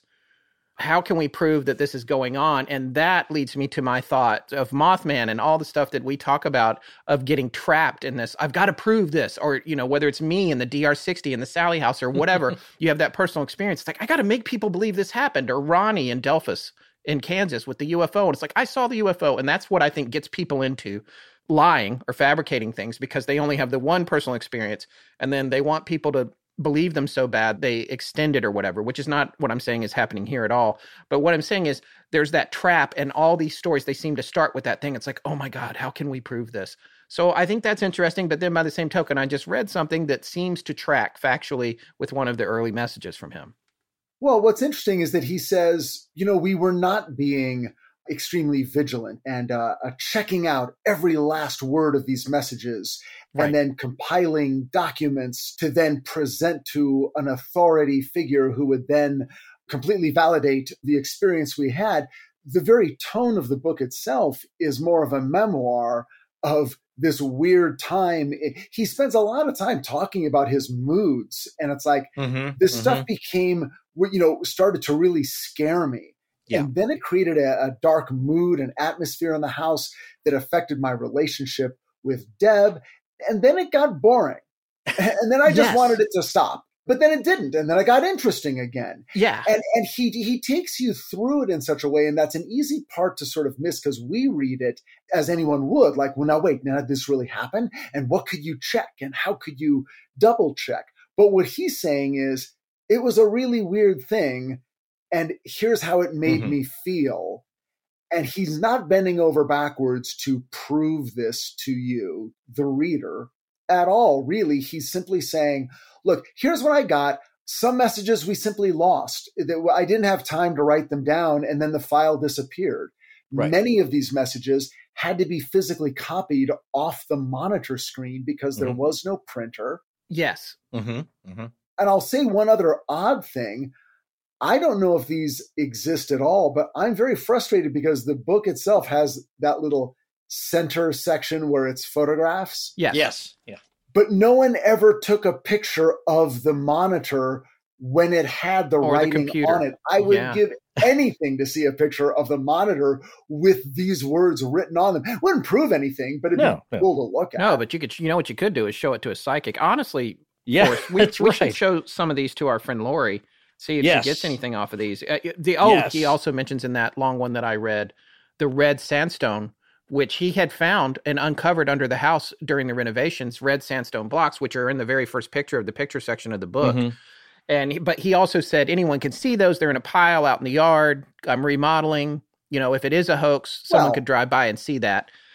Well, Theoretically, guys, if somebody had four centuries of farming, which came out in 1955, they could know about Richard Wishaw too. So that was pre-existing knowledge. Okay, but but the fact that they're in two different time periods, yeah, but they're both alive, right? Did it occur to you at a certain point that they should have done the Bill and Ted's Excellent Adventure trick? Yeah. couldn't he have just said to Lucas, couldn't he have written a message saying, I'm going to bury this under the house right yeah, now? Yeah, it's like, Lucas, go bury a very particular item under yes, the house. That's a great idea. A specific spot. And now I'm going to go walk outside right now and look for it because the very fact that I'm talking to you means what I'm telling you to do, you did 400 years ago. And now I'm going to go find that thing that would be amazing. That would be great. And there is something like that, as you know, that happens in the book, but we haven't found the, the other end of it. And that is that Lucas eventually comes to say that he's going to write a book about everything right. that's happening in all these communications. And in theory, we'll be able to get this book 400 years later, 400 plus now, and find it. And in the book, he will talk about all the communications that he had with Ken and Deb and Peter and the other people that they brought into the picture that we'll be talking about in 1985. And this will be proof that the communication was real. But the book, as of right now, has not been found. However, there's other players in this that are going to come up as we're talking that wouldn't necessarily want the book to be found. Okay, now just for fun, when you think about it, and it's such a delicious piece of sort of, you know, imagination when you think, well, what if sometime in the next, you know, few months this book is found? An actual book from the 1500s that is now a com- weird companion piece to the vertical plane. It's the same story told from Lucas's point of view, and the book is hundreds of years old and is finally found. Wouldn't that just prove everything? Or wouldn't you immediately go, ah, he found the book before and he wrote, oh. and that oh. was a piece of fiction. Yes. And Ken Webster wrote a fictional modern day counterpart to it using that book as a guide, isn't that exactly what you would have to say? Yeah. yeah, but it would be that would be one of the most brilliant hoaxes of all time. I would just I would believe yeah. the hoax just to give him credit for pulling it off. That I'm just going to be like, okay, you win, you won the hoax game. That's what Ken's point was: is that if somebody found this book, then you could say, well, it depends on what's in the book, what, what he says. If it's just a book by some guy named Lucas, and you find it, basically, that's your proof that somebody else found this book before. Uh, somebody found these characters. They've been poking around the library, and actually, they went to the library to see uh, and asked if anybody had been looking in the you know genealogy sections or the old history. And they said someone had, and they did. Yeah. One person they said had. One person had. They didn't know who it was. But if you found Lucas's book, that would prove that, uh, well, this guy just found this book. He gleaned all this information and then he conned us with it. So it's the long con. But why? To make us all look foolish? To make a group of 10 people peripherally involved look foolish? Well, you don't know. So there's two ways to look at that book. You know what I'm saying? This, it, it, like with everything, every piece of evidence you point out can go both ways. Well, there you go. It's proof that it's a hoax. Somebody found this, they're using this as information, proves nothing on the flip side, well, there you go. You have a book here. Say like the uh, you look at the Voynich manuscript, and it's just like ye old astonishing legends, and there's Rich and talking to Scott, talking to Forrest, and it's like, wait, that can't be real. That that's a modern thing, but it's written on vellum from the 1400s. That doesn't make any sense. But obviously, it's faked. If you're a skeptic, it's got to be fake. People do fake manuscripts and they're very good at it. I can't remember what it was. It might have been what was that collector, the Mormon guy that, that we just saw the series on, who was faking docu- historical documents? Murder Among Mormons. Yeah, I think, I think the there was some procedures that came forth in that that were really fascinating, and also that movie that um, a friend of my wife's directed that Melissa McCarthy was in, where she's right. Oh, oh, will will you ever forgive me? Right. Yes, yeah, yeah. it's a great movie. Um, uh, Can Mari you ever Heller, forgive director. me or she's, something? Yeah. So the point is, what I'm saying is the processes that come forward, the murder on, among Mormons, that he was faking this stuff that was like really upsetting the dogma of the church and mm-hmm. all that kind of stuff. And he knew exactly what to say, but he was manufacturing paper using ancient methods. And it's the same thing that happens, and it happens in the art world too. These people do have very sophisticated ways to do that. So, to your point, Rich, you can go back and say, well, this is how it was made. If you can find the old ingredients and apply the old process, then you'd have to get into some very sophisticated chemical tests to determine, oh, this pigment is more recent, this ink is more recent, or, well, you know what, this paper does match vellum from the 1500s but it has atmospheric elements on it that are clearly from the 2000s or something like that. So there there are right. ways to drill down on it, but you mm-hmm. that's a really good point that you're making. If it was found in a place among a collection at a museum, right. Yeah. It almost feels like there would be a way to pretty conclusively prove that Ken Webster could never have possibly had access couldn't have gotten to, to it. to some ancient manuscript locked beneath the British Museum. You know, I mean, where you assume that things are being controlled and people understand who's coming in and out of the place and all of that stuff. But every time you think of a way that you would conclusively prove this actually happened, you can immediately disprove it. And that's what's so frustrating there's no card. It's like uh, this book is overdue uh, at, a, at a, a, shilling a, a, week. You've now owed 300 million pounds on this overdue book. There's no card or record. The college admissions, I believe, either part of Chester or um, I can't remember where he uh, Lucas said he got some of his schooling. Really quickly, I just want to give a shout out because I feel morally we must. Uh, Yes. Uh, the director of the film "Can You Ever Forgive Me" Yeah. is Marielle Heller, and the screenplay is written by Nicole Holofcener Yes, and Yes. uh, Jeff uh, Whitty.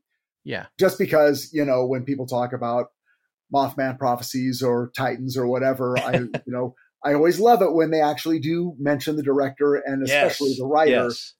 That's the creative team behind the film. And I, I'm so glad you did that, Rich. I really need to do that because Marielle Heller is married to Jorma Taccone, who's been a guest on our show. He's part of Lonely Island. He played oh, Chaka. right. Yes, and uh, we've known both of them for a while. She's amazing. I love her as a person, and also she didn't really start directing until after we had crossed paths with her.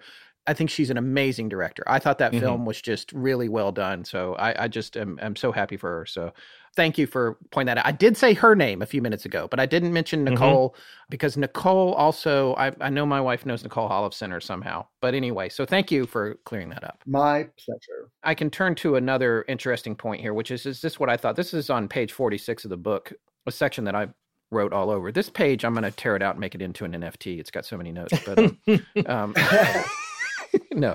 Uh, let's see here. So here we go. They're at this point, we haven't made this clear. They start interacting, and the way that they do this is they sit down and they type a message into the computer and try to do it in the old English style, like Rich was saying.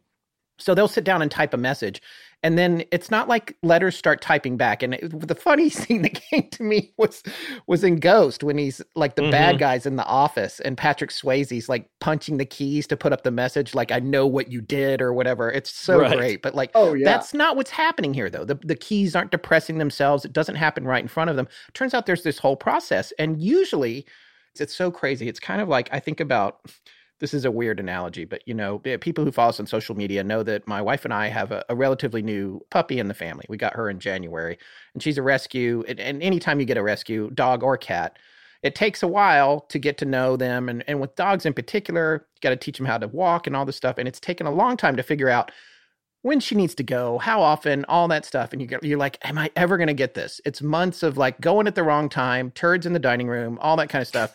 Then suddenly it just all syncs up. And you don't even know how you got there. You're just like, you're in the rhythm with the animal or whatever, or, or the plant you're trying to keep alive, or what you get into this sync.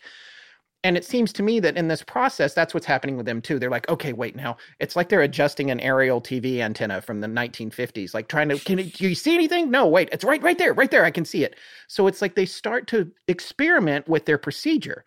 And what they find out is that it seems like that Deb has to be in the house in a relaxed state. So a lot of times what she would do, she would go into the living room and sit down by the fireplace or she could go sort of kind of to sleep and and uh, into a dreamlike state and that what the other thing that would have to happen is that Ken would have to leave.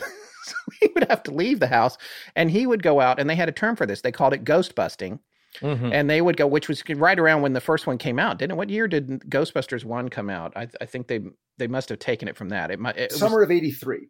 All right, so 1983. So yeah, it had just come out. It's hugely popular. So they're calling it ghost busting. That's what they label this process, which isn't technically really ghost. They're not trying to catch ghosts or kick them out of their house.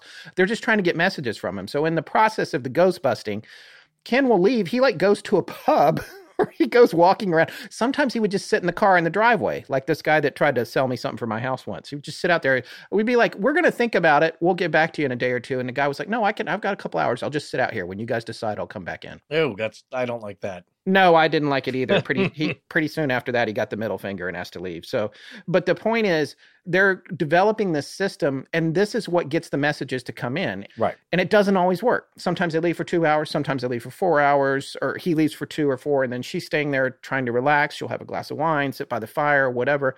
And then there'll be a message. Other times they do that two or three times, nothing comes for a couple of days. But they keep doing it and that goes to your whole point, Rich, of it becoming like this sort of mundane part of the process where just like I'm like I didn't ask for this, but I got to do all this work over and over and over again to keep it going. Right. And then and then of course our skeptical friends will say, "Oh, okay, so Ken leaves the house, Deb writes the messages." Right. But she wasn't always there.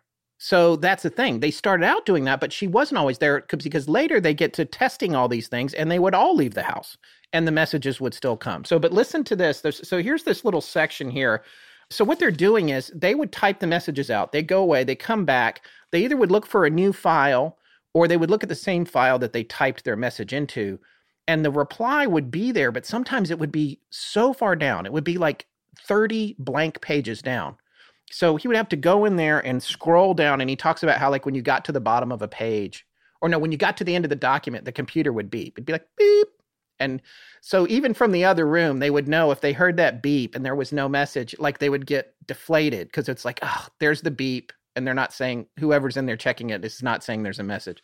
So they would have to scroll down, find the message. Sometimes it would be right there. Sometimes it would be long. It would be short, but it would always be in, in this case of Lucas anyway, it would always be in this old English and we say Lucas anyway because there's you know there's another character coming forward here in the future. But in this one particular section, and the thing that I wanted to mention and talk to you uh, you guys about, they're trying to figure out what each other is and what's happening here. And this is the point at which Lucas may be starting to get into trouble for getting these communications.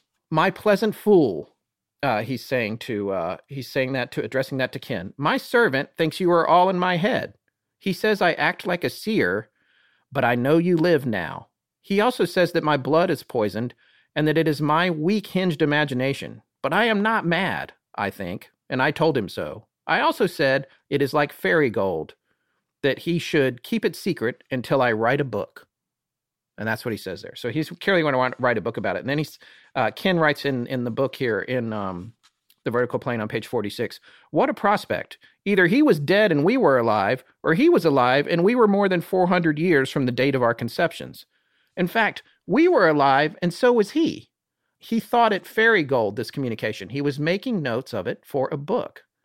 For such a book to refer to these events in recognizable detail, should this book still exist, would suggest the most overwhelming or coincidence this sort of coincidence would deafen one's thoughts or prove us fools for even considering it. Lucas was convinced that he wasn't mad and that we lived, as indeed he did, physically tied to a human body. And then goes on to say endless puzzles arrange themselves before us. The past is another country, a country without entry visas. Mm. The last part of his message gave an answer as to why he was here if he was born in Somerset. I came to settle here because of the excellent pasture for which at one time I had to pay no tax, unlike my relations. Now things have changed, for the unfavorable king's sheriff does plague me so. It seems he is here every hour. I have had some mishaps with your hidden device, which does not place my words, but it is no more undone. I think it is too agreeable for me at times, but it does amuse. I fish for herrings and salmon in the Dee, spelled like John Dee, D E E, and sometimes in Flicker's Brook. Tell the friend John with whom you spoke that I know much about fishing. I think you are jesting when you talk about the horseless cart tiger. It is good that we can be carefree and joke like this. Lucas. The horseless cart tiger being um, Ken's Jaguar that he tried to explain.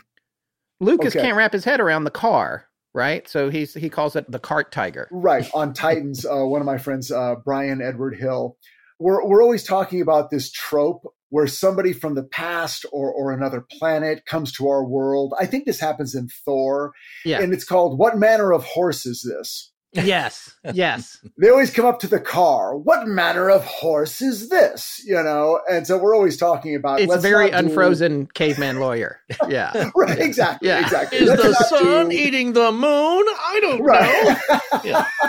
what manner of horse is this? This yeah. this cart tiger. Now, here's another question that just occurred to me. When did the idea of writing a book about these events occur to Ken Webster? Before or after Lucas mentions that he's going to write a book about it? Mm-hmm. Or is that the instant where the idea occurred? When Lucas says, I'm going to write a book about this, is that in retrospect the instant where it occurred to Ken he should write a book about it? That's a good question. Because he I don't think Ken makes that clear anywhere where he decided to do that. Because the, the reality so. is, you know, and this is a question that I always have, especially when reading about paranormal events and something uh, like this. Now, this only took place over a few months. So that makes it easier to compile the events or summarize them if you're going to write it down later. But on the other hand, it's very well documented on an almost a day to day basis the different things that right. happened, which would indicate they either were keeping some kind of diary or they were planning or he was planning to write about it from the jump. It draws in and mentions a number of contemporary people, any one of whom, I mean, it's kind of like the Travis Walton uh, Fire in the Sky case. Right. Any one of those people at any point could come out and say, all right, it's all a joke. It never happened. We all made it up over a bottle of wine. And we all thought it was like, you know, we, we all thought we'd make a lot of money and the book would become the next Amityville horror. But as far as I can tell, that has never happened. No, it had. And on top of that, according to the forums that uh, Forrest was referring to, that we were all reading, I believe it was one of the researchers who came into the picture late in the game that we'll talk about later in part two, had said that Ken was approached and offered uh, a lot of money to option this into a film and had turned it down. The other thing is, Ken Webster is nowhere. This guy, you cannot find him. And even that researcher was like, I don't know where he is. If you find him, he said in the forum, if you, anyone yeah. finds him, let me know. If people are paying hundreds and hundreds of dollars on eBay and uh, various book search sites for yeah. this book, what that means is there's an interest in the book. And if it was republished, many people, I mean, look, uh, uh, hundreds, if not thousands of people would buy the book. That's money in Ken Webster's pocket. Yeah. That hasn't happened. No. Right, right. For better or worse, this is not something Ken Webster did for money. It doesn't seem that way. So that's a really good question. And Forrest, I did want to come back to the point that you were making about, you know, mistakes, because there were mistakes that were made from time to time. Uh, it actually mentions here on page 52 Peter, that's Ken's friend who is Oxford educated and the one that studied the language on behalf of them to see how accurate it was. And that's a whole nother thing. That's a part two thing that we'll, Rich, don't let me forget. We need to talk about that, like the dialect and the vocabulary. It says Peter caught my eye a day or so later. Peter being very also involved in all this. His full name is Peter Tinder. Uh, I think it's Trinder. Is it Trinder or Tinder? Trinder? Yeah, T R I N D E R. And what they've yeah. dis- discovered is that uh, Lucas has a Bristol dialect. And what's important here is that it hyper localizes it in a way. At this time, the English language, as we talked about a little bit earlier, is still being formed and hammered out as it starts to transition into modern English, and there are a lot of influences. It's it's not like uh, you wake up Sunday, uh, you know, September first, and suddenly we're now all speaking modern English, folks. What they notice is that uh, throughout England, very specifically, there are there are dialects that are spoken, and words are not said in different parts of the country at this time and you can trace that by the manuscripts that that are extant that survive today from these various regions. And what they've determined is that the way that lucas is speaking is the way somebody from bristol would be speaking and some of the colloquialisms here and there. So they're nailing this down and doing a pretty good job of it for people who aren't you know paranormal investigators linguists uh, like I said, they're very educated people. They're educators, but this is not their specialty as far as like physics and time travel all these things that, that figure into the play of this story and also uh, as we'll see an overarching character and how this turns things around and and uh, not to jump ahead but you get the sense that uh, what's implied is that there's somebody pulling the puppet strings here and that if ken decided to write a book or didn't or whatever information has come out in his book was orchestrated was influenced by all of these characters Lucas, Ken, Deb, Peter, John, all these people that are involved in this story have been playing a part as perhaps some kind of larger experiment.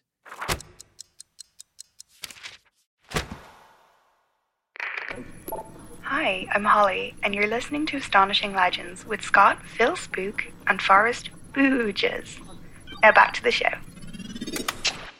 So, Forrest, one of the things that you mentioned earlier, there, there's anachronisms. There's things that come up that don't make sense. Now, we were able to corroborate, and maybe we're the first people that ever did that. That's kind of exciting. Although I don't know. I do know that other podcasts have absolutely covered this. Big shows have covered this. I, I have not heard any of those. I want to make that clear. We're shooting from the hip on this. But uncovering that thing about Richard Wishaw, I thought that was pretty cool because it lined up exactly with this message that's coming in, which you may be thinking, oh, if this is a hoax, then that's uh, known historical data. Somebody scraped it up, and somehow they're getting that message onto the computer. And that's a line I thought you should be thinking because you're, you know, we know there's a lot of people listen to this show. They love to entertain this stuff, but mm-hmm, they think mm-hmm. all of it's fake. They think it's all hoaxed, and so and that's fine. Yeah, yeah, that's fine. And they're trying to work out, all right, how's this hoax working? And that's you know something that we're going to talk about moving forward. So in terms of anachronisms or a mistake, there was a university that Rich made a reference to a few minutes ago. We didn't mention when it, you know, the first time it was mentioned in the book, but it was Jesus College, and it, it is a real university. Peter came and said to Ken, "You know what? It still has to be a hoax, Ken. The college, Jesus College, is Elizabethan, founded in 1571. It's too late for our man." So that is uh, one thing there. It's like, why is he mentioning this college that would have probably happened after he died?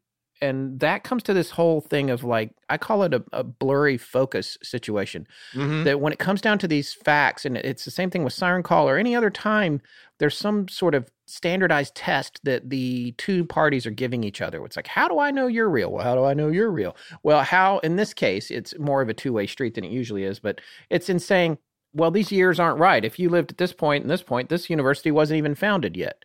And the point that i'm going to make is I think it's possible that this is a time travel scenario, if you believe any of this at all, but that the timelines can be different, that they can be a little bit different, that things are similar, but they drift back and forth and they they get out of sync. And uh, I think Forrest is. We're probably going to talk a little bit about the Loki series, if for those of you that have seen it coming up in the future. But if I don't remember if you, if you remember the graphics they show in that about how the timelines have to stay on this stream or they get it and they turn into this big crazy tangled tree branch mess of all kinds of problems happening. That's something that uh, stephen king goes into in 11/22/63 mm-hmm. oh okay. Okay. About how if you time travel you're building up these sort of these sort of side by side threads and that they can get tangled. But what was what's interesting to me is that you know earlier in the book he says well i mentioned Jesus College, Lucas says, as a way of testing you, Ken, to see if you're truly from the future, because if you were, you would know that Jesus College doesn't exist. But what's weird is that we say decades later, then there was a Jesus College. Right. So how could Lucas have known that, or vice versa, or what are we talking yeah. about? Alternate timelines. We're going to get to that. Yeah. Did he guess? Yeah. Was this just like eh, let me throw the word Jesus in there in college, and uh, I'll bet there's uh, you know there will never be a college called Jesus College. Guess what? Well, there what? was. Or that's like me saying I attended Forrest Burgess University. Yes. Yes. now we all know that that is only an online entity. well, yeah, and it's a 15 year program. Yeah, it has not been shut down yet. I think I got I think I got my fifty thousand dollars worth. Oh, I, that's right. I have to mail you uh, a digital certificate, which is an NFT, which you can trade to other people who got uh, shrifted on my uh, diplomas. Yes, yeah. I want that, and I want the bobblehead too. Well, here's the thing, though. The, here's the other possibility. What if that message came from someone else who was aware of when that university existed? Right. There's also that possibility, but let's not get ahead of ourselves. The other, yeah. the other thing that's interesting to me too, is they're having a hard time geographically identifying things. And mm-hmm. they go back and forth about this, and it's hard to tell if this is confirmation bias, but they get this information that, you know, the village is described. There's actually a drawing made. And that's the other thing that we haven't touched on yet. There are messages coming through in the real world, handwritten messages right. in the form of chalk on parts of the house, on the structure, on the floor, on the wall. There's also messages that ultimately that wind up being left on paper. And the description of the cart tiger or the car that where Ken shares the message of how the car works, he decides that he's going to show a picture to Lucas. I don't know how they even thought this would work, but they left the picture in the house, in Ken's house, and the picture disappeared. There's a mm-hmm. photograph mm-hmm. of his Jaguar. Picture disappears for I think a couple of days. I can't remember, but it's gone for a while. They don't know where it is. And if somebody's hoaxing, then that person stole the picture.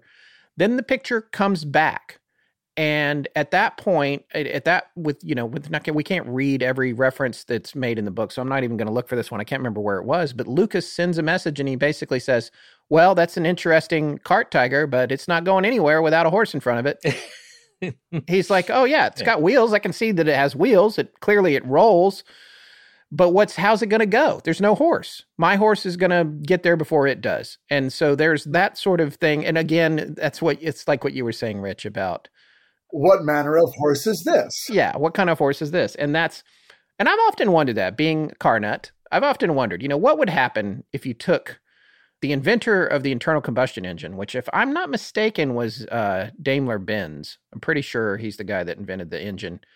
Mm. Uh, if you brought him to now and you took him for a ride in a Bugatti Chiron or some other exotic hypercar or or an electric one like the Rimac or one with these incredibly fast, you know, 2000 horsepower electric cars that look like a piece of paper on the road. They're so low to the ground how would he even wrap his head around that? Even if he was the inventor of the car, would he? I don't know. But like this, it's interesting though to think about in the 1500s, somebody being presented with this photo. Here's the other thing about the picture though. The picture was, I think, left on a surface in the home. It went away for several days. And when it came back, it was charred around the edges. Mm-hmm. This happened more than once, but it, it happened a couple of times. But one was with the picture of the car the first thing that I thought about, and Forrest, you'll have to, your memory may be better than mine on this, but when Pickman, you knew where I was going. I love it. Well, you knew where I was to, going. I'm, I'm, no, I'm about to read. Uh, I didn't even get to ask the question. I, no, you didn't even, I didn't up. mention the episode. Yeah. I, okay. So anyway, what I was going to say, Forrest, I guess it's pretty great because he did not. This is not in the outline, and he guessed what I was about to bring up, which was about Tony Pickman in the Sallie house during the stuff that they were enduring in the Sallie house before it gets, you know, to us going there and making our recording and all that stuff. That the family that experienced it, that was actually featured on sightings way back in the early, whatever, 90s or whenever that was. One of the things that happened is things were while they were living there were disappearing and reappearing. And I seem to remember, Forrest, correct me if I'm wrong, but when they would reappear, they would be melted or like it was a plastic remote, maybe that was burnt around the edges or something like that. Wasn't that the case? You just stole all my thunder. I had a whole thing I was going to talk about here about burning and singeing. Uh, well, we can reframe no, it. Go. No, no, no, no. Yeah. No, no. Thank you. My, my brother, you and I make up uh, one, uh, like two thirds of our brain, and, and Rich is our hippocampus. Uh, yeah. Whatever, like the guiding, the part that actually knows about story please leave my hippocampus out of this. the, I've been really uh, binging uh, the series Miracles. We're going to talk about that later. Mostly, uh, really enjoying Rich's DVD uh, extras, where he explains the origins and and the the making of the series Miracles, which is fantastic, by the way. Uh, but he was talking about the mythology. But a big idea, and this series Miracles is full nonstop, all big ideas in a great way in that uh, wow that's a huge concept. Much like this book we're talking about is laying out huge concepts mind-blowing things as it goes along and each chapter is a new one and a new one and a new one and it all ties together. When you talk about a series uh, like the x-files or miracles is that there's a mythology here.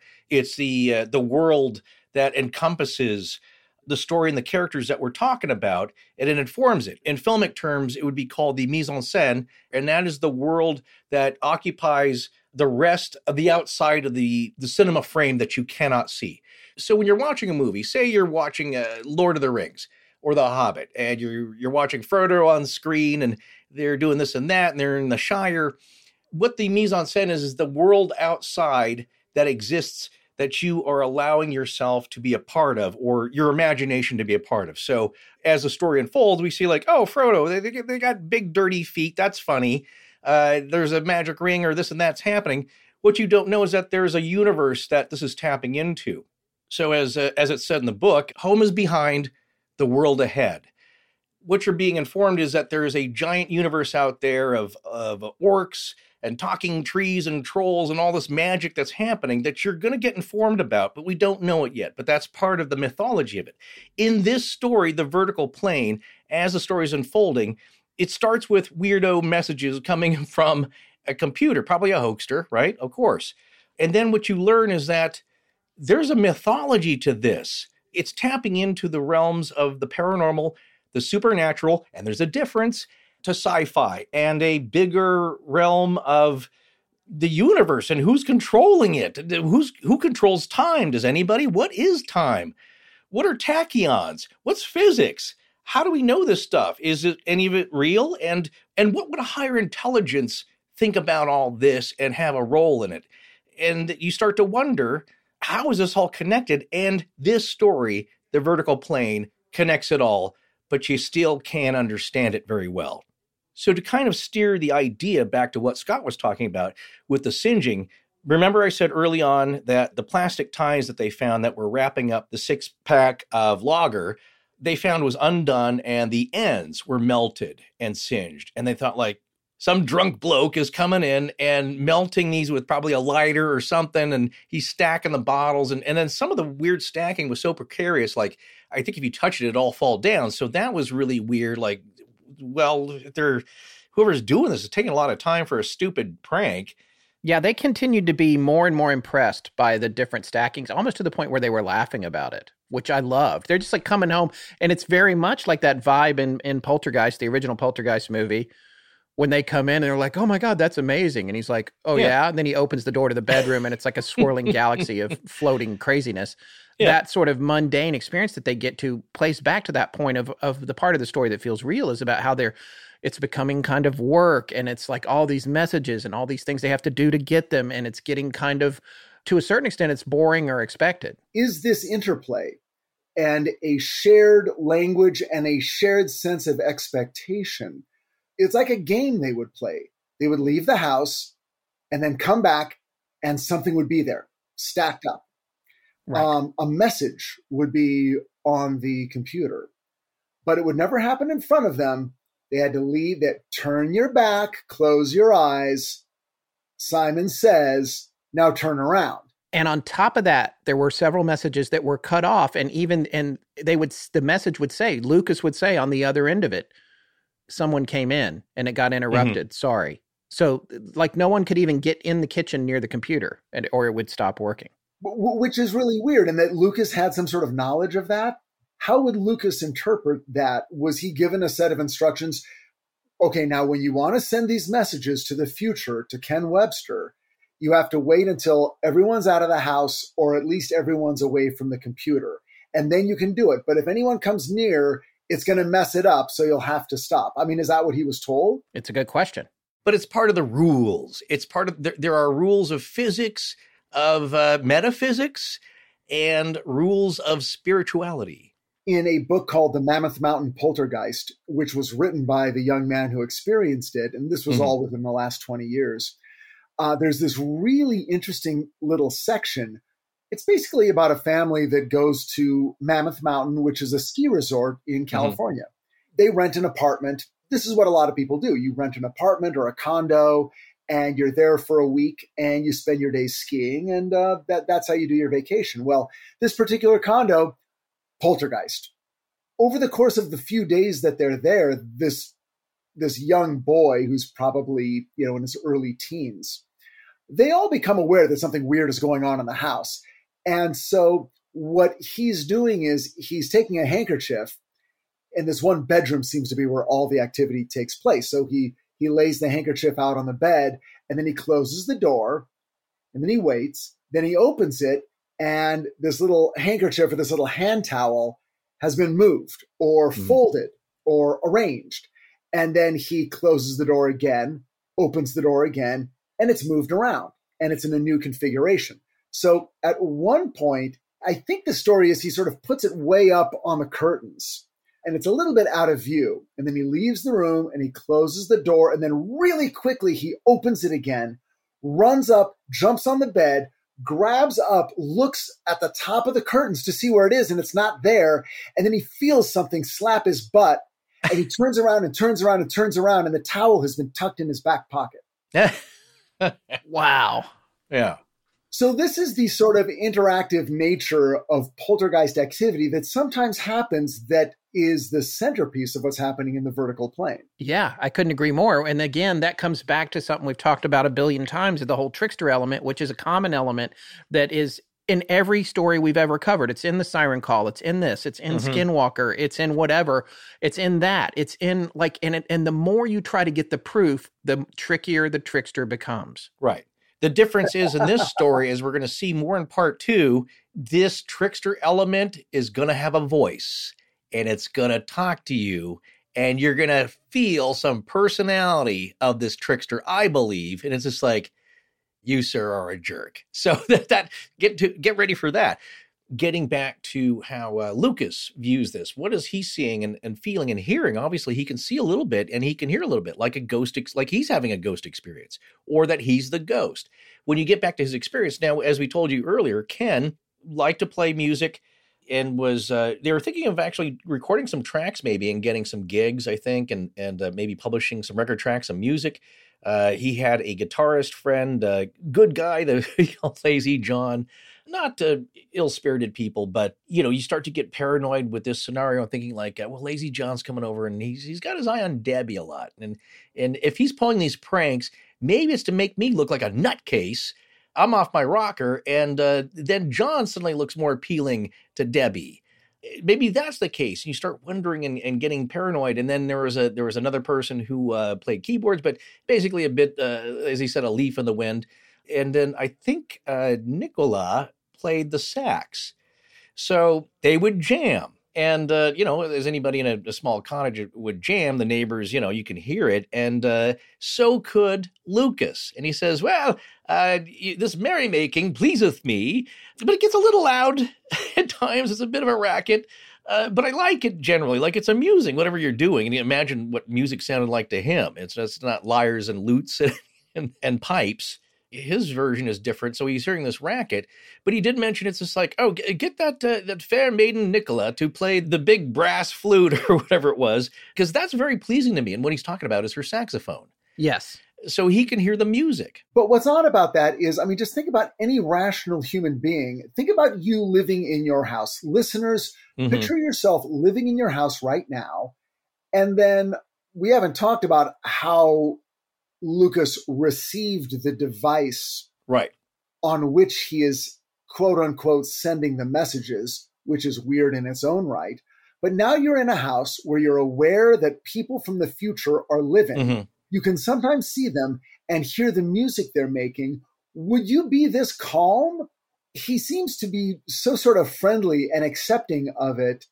Again, it is odd to try to understand Lucas's point of view of what's happening right. and how it must have felt. Are, are you saying that Ken or Lucas is weirdly calm about it? I think Ken is a little calm about it, although he's pretty forthcoming about when there's the bad mood, the scary right. sort of when we when he sort of falls prey to fear, yeah. which of course is referenced in the very first line of the poem that was sent yeah. in the very first message. Right. But he's not seeing ghosts he's not hearing sounds. Mm-hmm. Now, what he is experiencing are footprints on the wall and things right. being stacked. And I don't know if he ever asks Lucas, hey, are you stacking up in my house? right. First, I want to wheel this back a little bit and address the phenomenon because overall, you would call this a phenomenon of sorts, even though it encompasses so much. But let's take a look at what it encompasses and break this down a little bit and see where this fits in because it's so wild. It gets wilder. But you talk about the singeing. Well, that reminded me, as Scott said, about the Pickmans. The Pickmans claim that objects would go missing in their house, things you wouldn't even notice for a while, like a pen, or, but more noticeably, things like the remote control, which of course you're going to miss. It's like, hey, where's the remote? Uh, nobody can find it. It's like, ah, all right. And it's not in the couch cushions. Turns out a week later, it had showed up at the Sallie house, which they had not visited. They'd moved out of it at that point. Yeah, that's the other thing. They were up the street at that point. Yeah, that's the weird connection. The stuff was disappearing from their home a block and a half away and turning up at the Sallie house. If you want to believe that, even if you don't, doesn't matter. Along this line of physics, of metaphysics and supernatural, having rules or having to follow rules that are within physics some we don't know, some we do know. In this case, objects that are apported, or as the old definition would go, uh, objects that are sometimes produced by psychic mediums during a seance, uh, you know, to show that uh, they're getting objects from beyond. From the old French apport to actually, I think, physically just literally move things. Things are, would show up, but with no means of a physical contact. Like they just appear or they disappear. So in this case, Yes, pens, small objects. And what was strange about them is that they seemed singed or melted. So they would find the remote control later at the Sallie house or a pen, like a plastic pen, but it seemed burned, a little bit melted, burned, singed. And of course, fire had a lot to do at the Sallie house. If you remember, like fires were burning, flames uh, starting near Tony himself. There's a lot to do with fire and flames. A flower, I think, uh, that was plastic just kind of lit up spontaneously and, and started burning uh, in the nursery. And so did the windowsill and the wall in there. Exactly. So what Scott's talking about here is that uh, two things. First of all, the strings holding the beer together, uh, the beer bottles. Secondly, now what's happened is that Ken wanted to show a picture that he cut out of a magazine and show it to Lucas, saying like, "Well, this is our horseless carriage. I'm particularly fond of this model." And Lucas, not knowing what that is, saying like, "Well, that's a, it's a kind of a silly idea. That is no horse. How's it? It's not going to go very far if you have to keep pushing it, right?" But he seems to have taken it with him and possessed it and looked at him. And in the transfer, how it was described by Ken is when they got the photo back, it was very brittle and almost crumbled in their hands and was singed around the edges. He also said, by the way, and the and I just noticed I overlooked this the first time I read the book, but when I was looking that back up a few minutes ago, he also said that he would put it in his book, which mm-hmm. begs the question: Does he have his own copy of it now? Did it right. duplicate itself across the two time periods, or did he sketch a picture of it? That he would put in his book? I think we're talking timeline, time travel duplication here. It now exists in two different places at once. And the one that came back to Ken was exposed to a phenomenon, which I'm going to talk about as soon as Rich uh, gets his comment in. Well, I was just going to say, does that mean that Lucas's book was written, but not in our timeline?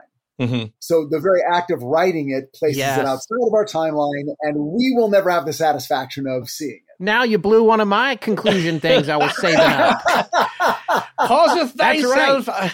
The book is real, but it's in a yeah. different timeline. We didn't get to see it. Goodly fellows, please pauseth thyselves for this next little snippet here because uh, I just want to make a comment about this as a ghost hunting type of uh, phenomenon, okay? And I want to finish that about the singeing before we get to the multiple timelines and the bootstrap time travel, it just yeah, that's what I'm saying. It's just like this is so meaty a a book that it touches all these things. But just talking about their experiences so far, and it kind of as we get close to uh, the end of part one here, what's going on with them? As far as an experience goes, if we just look at it as them getting visited by spirits and ghosts, well, one, uh, a little bit of paranormal apathy that Scott touched on Ken is saying, like, it's so dreary here. We're cooped up in this house. We're getting tired of teaching. He's tired and dreary and exhausted from a summer of uh, refurbishing uh, the the cottage, and now having to teach, and it's gray and rainy and now this weird thing's happening and they want to research it uh, deb seems to be more excited and he's just they're at the library and he's just like let's just go home and read about something else. I actually marked something on page 75 about the apathy. You're right deb was more interested in the beginning but the and she continued to be more interested. Eventually it got to be a drain for her as well but here's mm-hmm. here's something early on and something i don't think we've mentioned yet. She was having dreams where she was fairly convinced she was visiting lucas in person yeah. And so this is going on, but only when she's asleep. And there's this one section here where Ken writes on page 75 of The Vertical Plane Last night, Debbie dreamt that she saw Lucas fleetingly standing in the cottage kitchen. The image of him, of his expression as he saw her, was remarkably clear in her mind. It was then that she remembered something more of the circumstances. She had been quite soundly asleep in front of the fire and had woken only in order to visit the bathroom or at least it felt as if she had awoken. As she opened the door to the kitchen, there before her was Lucas. In a moment, he was gone. Incredibly, she continued on her errand, returning cautiously through the kitchen and eventually back to the couch and to sleep. Her recollection of it is quite distinct. She felt perhaps that she was getting too tense, that she was hallucinating. It unsettled her greatly as we talked it through for hours. She said she'd keep a note of any similar dreams, but only for me to see. I told her she wasn't crazy. Mm-hmm. That's a textbook astonishing legends observation is mm-hmm. you know the, the person wakes up or at least thinks they waked up or did they dream they wake whatever. They walk through they see the ghost. Oh it's a ghost. I gotta pee. They go to the bathroom. They go back to sleep. Yeah. Everybody goes back to sleep. The aliens just took what they did what? They poked they prodded me. They took mm-hmm. pictures of me. They took a, a patch of skin. They put a thing on me. I'm going back to bed what we're hearing is that Deb is central to these events. Uh, Yeah. They did not happen before she was there. Her presence seems to be required in a certain way, and she's the only one who seems to have a psychic connection to Lucas in his own timeline. Now, let's not forget what's another one of our key aspects of any poltergeist case. Young women. Oh yes, She's 19. yeah, she's nineteen. She's 19. Yes, yes. Okay, so that brings me to the, my next observation here. This this Mhm. fits in line. This will keep us on track, I promise. This is a letter that Lucas sent through the computer in a message to Deb. All right, and this reminds me. There's a meme.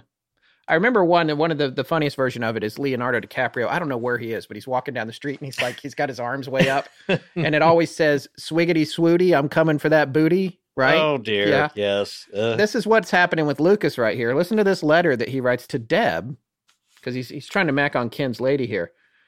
Deb, sweetest of all creatures, please do not be so upset, for it overwhelms me with sorrow that you think I do not wish to speak with you. They just had a thing where she was thinking that apparently. From the first time I saw you, I was choked by my own breath, for although your fashion is unknown, I must say I was full of melancholy. I think it would be quite wise not to think of such conversation with you and ignore my feelings of love. Ken is a good man, who I also love. Do not show this to Ken, and say no more on this matter. My foolish love to you, maid, which is what he called her, maid. Lucas. This dude is coming across 400 years to wreck Ken's relationship. I just feel lucky that we got to hear Scott's sexy voice. oh, This is what M gets all the time. yeah. Is this level of that low growl? Yeah, You oh, know, right. Man, I, Deb, sweetest just of all on the- creatures. okay. I, Well, I think we should just do. Can we just do like a separate audio file of Scott reading these sexy mash notes from 400 years ago sent to I, I think Lucas so, but only as a Patreon offering to, to drive more traffic there. I think that's. Oh uh, my god, you that's how we guys will make so much money. Oh my god. I don't know. I also wanted to just say that's another character from the series Ghosts.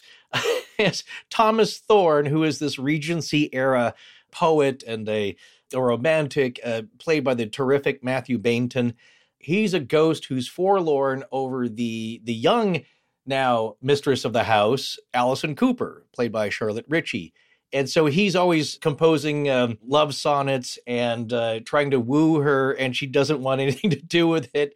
Uh, but he he doesn't stop him. So again, these are kind of uh, tropes, and I don't know if uh, you know the writers of Ghosts picked up on the book or how that came about, but there is also emotional energy, which is another part of the paranormal aspect or laundry list that I made up here of what's going on here. So what we have here going on as far as a typical ghost haunting scenario at the onset, paranormal apathy.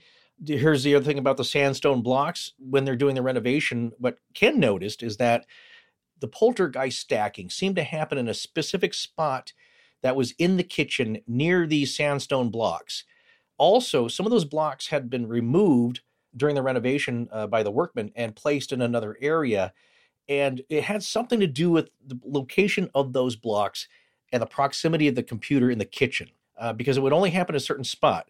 We'll get verification later that that, uh, according to some higher powers, may be an actual thing. That that's necessary. The location is very important about where the computer is, and and the sandstone, as we know, and the stone tape theory, and and the energy that's trapped in buildings. We next get to emotional energy there's a lot of uh, I guess low level depression and ennui and and angst and and fear, anxiety.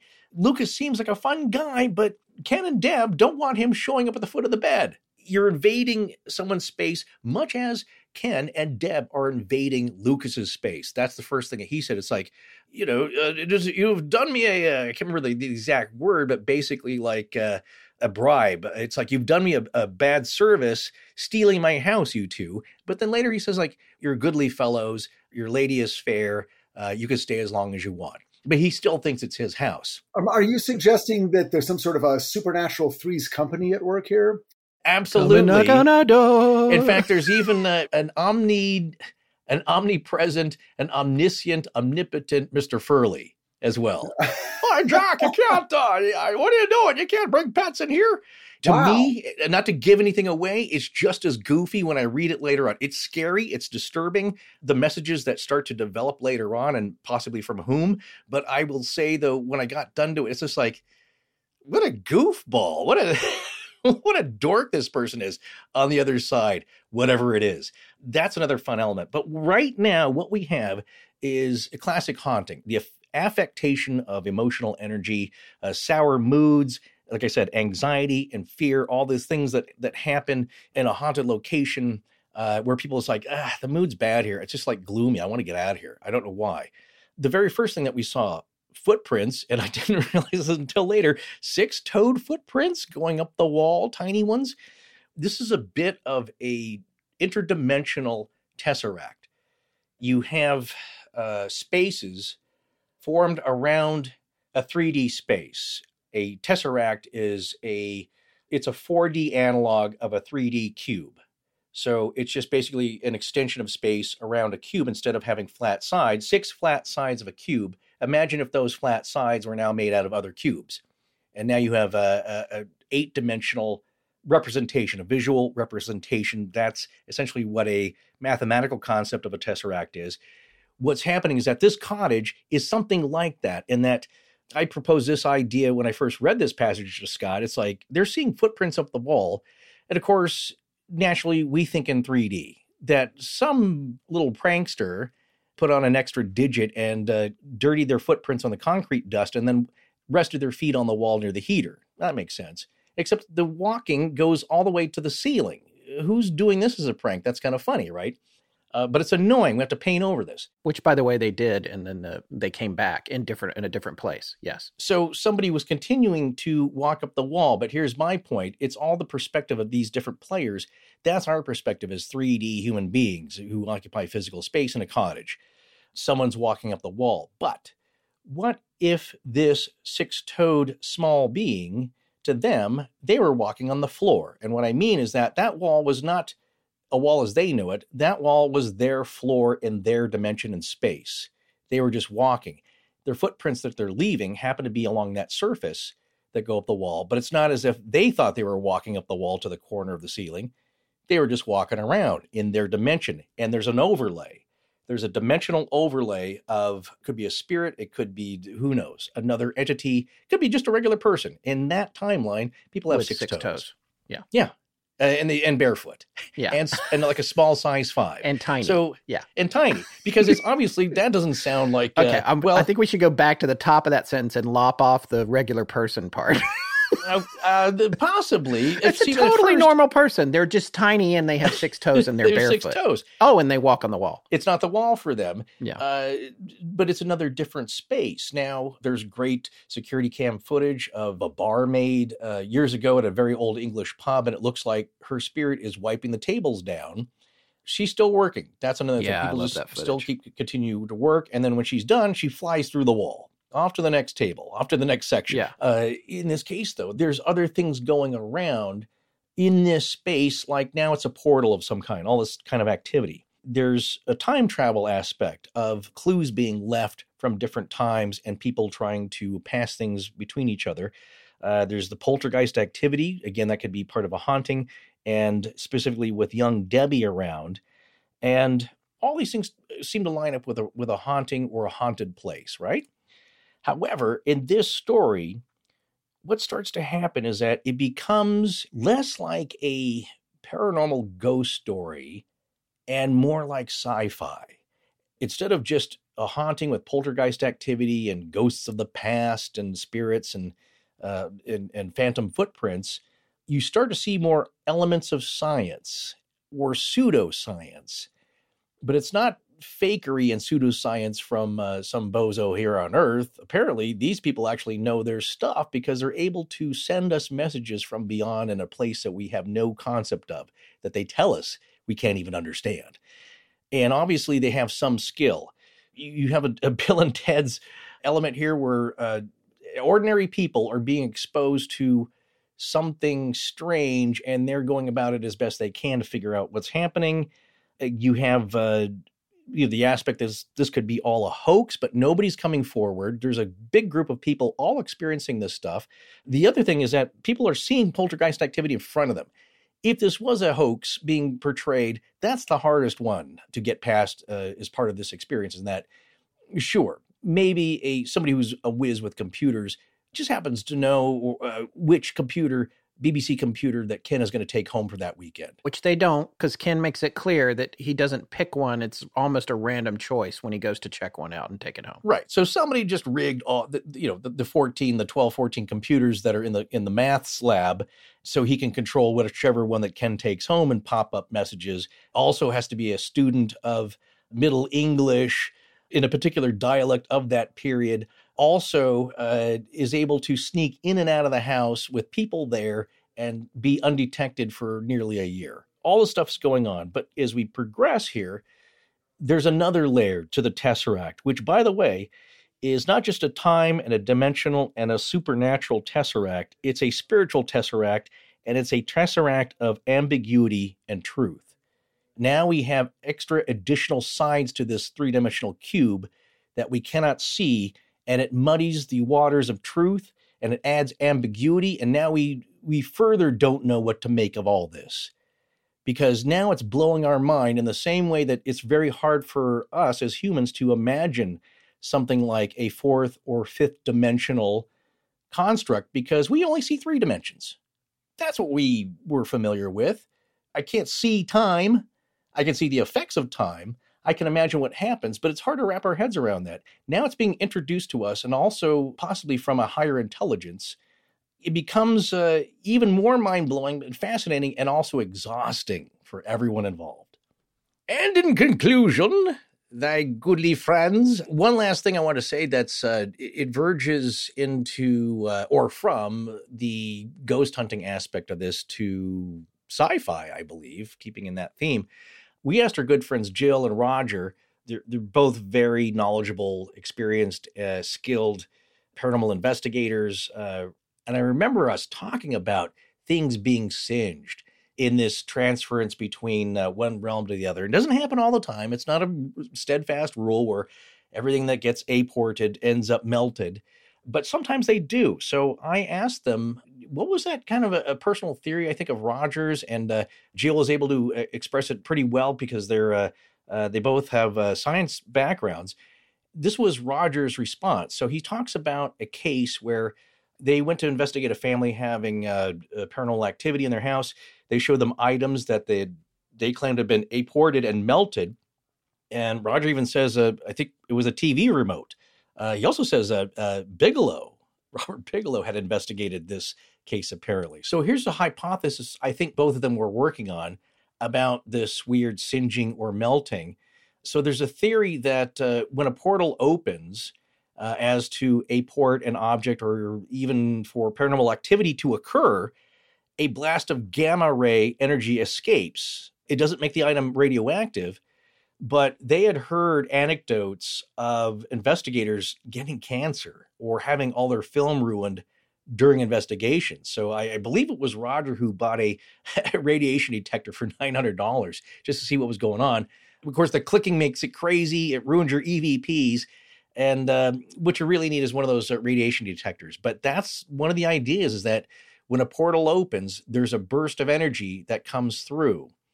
And as we'll see, this consciousness from the other side may have some ideas about this transference of energy and tachyons and how things can travel faster than the speed of light by thought or electricity. So there are some interesting ideas going on here because you see the physical effects of it. Something Roger said, um, something about Jill's ideas about the phenomenon. Uh, he says it's his estimation that it has to do with the type of spirit as much as the phenomenon.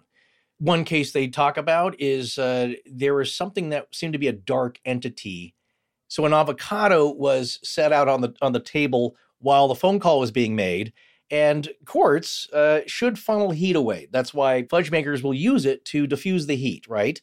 Also, quartz uh, picks up radio signals. When they got off the phone, uh, this avocado looked like it had been put in the microwave.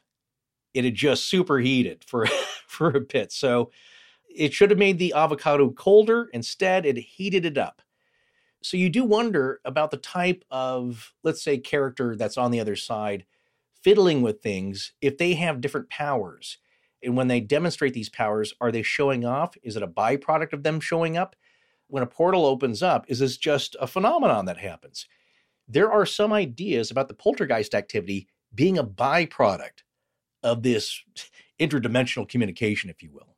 My question is, Forrest, do you make fudge using avocado? No, no, no. Those were two separate things, Rich. Is that Oh, I'm sorry. I you can be my guest. Uh, the idea, though, is that a phone call was being made.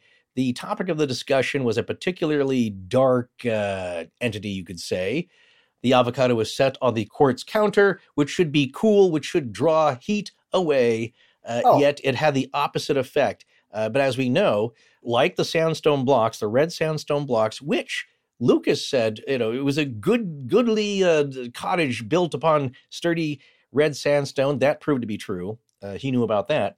Some of that sandstone was there. So, as we know, sandstone, limestone, porous stone, but also quartz. Uh, there's a lot of paranormal activity reported. so, but what you're saying is don't talk about the supernatural near avocados. Make the sandwich after. I didn't understand how the quartz played into the fudge. Like I've got my grandmother's fudge Oh, recipe. I've made it a billion okay. times. There's no call for quartz. Are you saying you put a stone in the a quartz stone in the fudge? I didn't. know. Well, no, no, I know what, what he's I'm saying. If you, saying- if you want to cook an avocado, talk about the supernatural near it, but make sure there's no quartz to draw the heat away.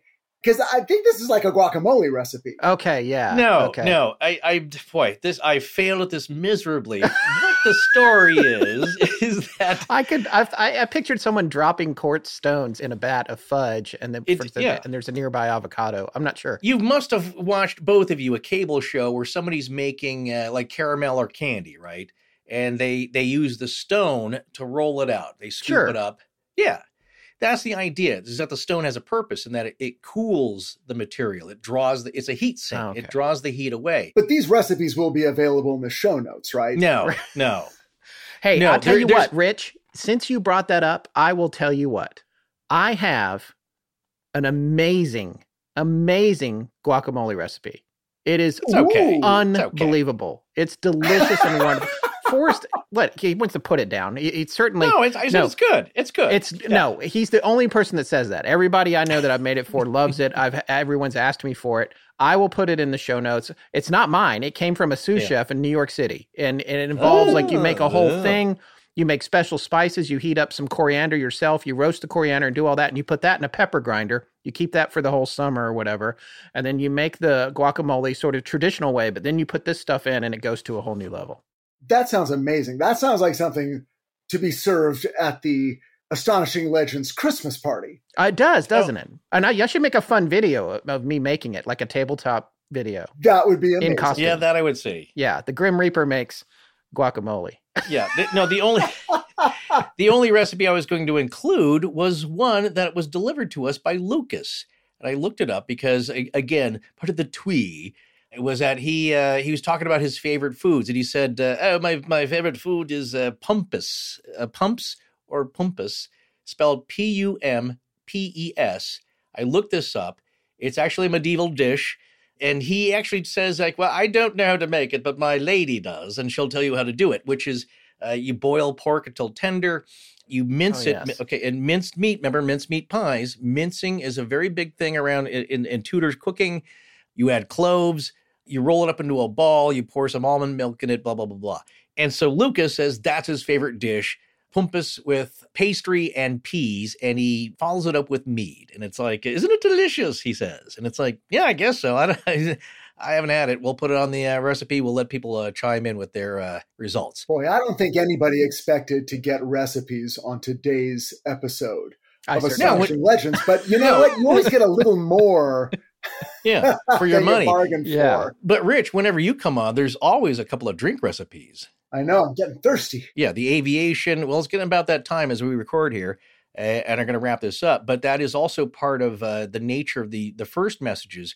To recap, the first message received was a weird, kind of a creepy poem, which not threatening, but just people don't like to get that stuff mysteriously on their computer screen. Then it turned into Dear Diary from the 1520s from a, a, a pleasant fellow, uh, but then it turned into Let's Get It On. Yeah, after that. Then it turned into, uh, yes, Mathew Baynton uh, pitching woo to the lady of the house. Uh, also, here's the thing uh, I know this happens later, but, you know, Deb is 19 at the time. How old was Lucas's girlfriend at the time? Because what I what I read in the first message was he describes that he did have a wife, and sadly, his wife and unborn child died in the, the plague. Right. And then he had a new lady friend. Her name is Catherine, and she was 14. Deb is 19. I, I think in the book, Ken Webster is about 25, and Lucas is maybe 439. Yeah, we don't know. We have we yeah. never figured out Ken's age, but yeah, yeah, very young. But Catherine in the 1500s, Lucas's lady friend was 14, which I think is probably was not necessarily no. unusual for the 1500s. But so this is the section that we we were referring to off the record as the party line section, or I, I like to say another country heard from. They come back into the house and there's a message there from lucas and uh, part of the message we're going to say for part two because it'd be confusing to share it now as though you thought we would leave out things that were mm. confusing but here's the other part of the message where it, it just it's just uh, two sentences. It says, "You said your time is 1985. I thought you were also from 2109, like your friend who brought the box of lights. Pray?" Question mark. Meaning it's this is a question. So what's happened now is Ken and Deb they're coming home, and there's a message here that makes it clear that he's been talking to somebody else, and he thinks that that other person doesn't live in the year 1985, but lives in the year 2109. So, of course, Debbie and Ken are curious who is this 2109? How, is there somebody else on the phone with us? Is there somebody else listening to these communications? And Ken who I love. I love that he's a creative person, an artist, because these a lot of my friends are this type of people. He has a fairly good sense of humor, and he's he's just like I decided to go a bit Star Trek with my message, and so he wrote into the computer. He went and got. By the way, every time one of these messages is coming, the computer's going away and coming back. It goes back to the school. They pick up another one, goes back. It's not just sitting in their house. It's not even his computer. They're like checking it out like you would a library book, and mm-hmm. lots of times it's a different computer. So he puts in this message and it says calling 2109 that was his reference to star trek. And then he wrote a question here for lucas too. It was a question about a poem that had uh, that had come to them earlier. And what happened was he got a response. It seemed like it was an answer about the poem but then there was another part of the message. And he says here uh, from the same source we too received a few words. Words that were far more unsettling than anything received so far because however we looked at it we decided we were being used. Here is that message the first message from 2109. This is exactly as it was written, by the way. This is not translated. This is how it was written. So the Old English is gone. Ken, Deb, Peter, we are sorry that we can give you only two choices. Choices is misspelled, by the way, spelled with an S instead of a C in the second position there. Number one, that you either have your predicament explained in such a non rhyme way that you may have instant understanding, but cause what should not be to happen. Or two, try to understand that you three have a purpose that shall, in your lifetime, changes the face of history. We, 2109, must not affect your thoughts directly, but give you some sort of guidance that will allow room for your own destiny. All we can say is that we are all part of the same God, whatever he, it, question mark, is.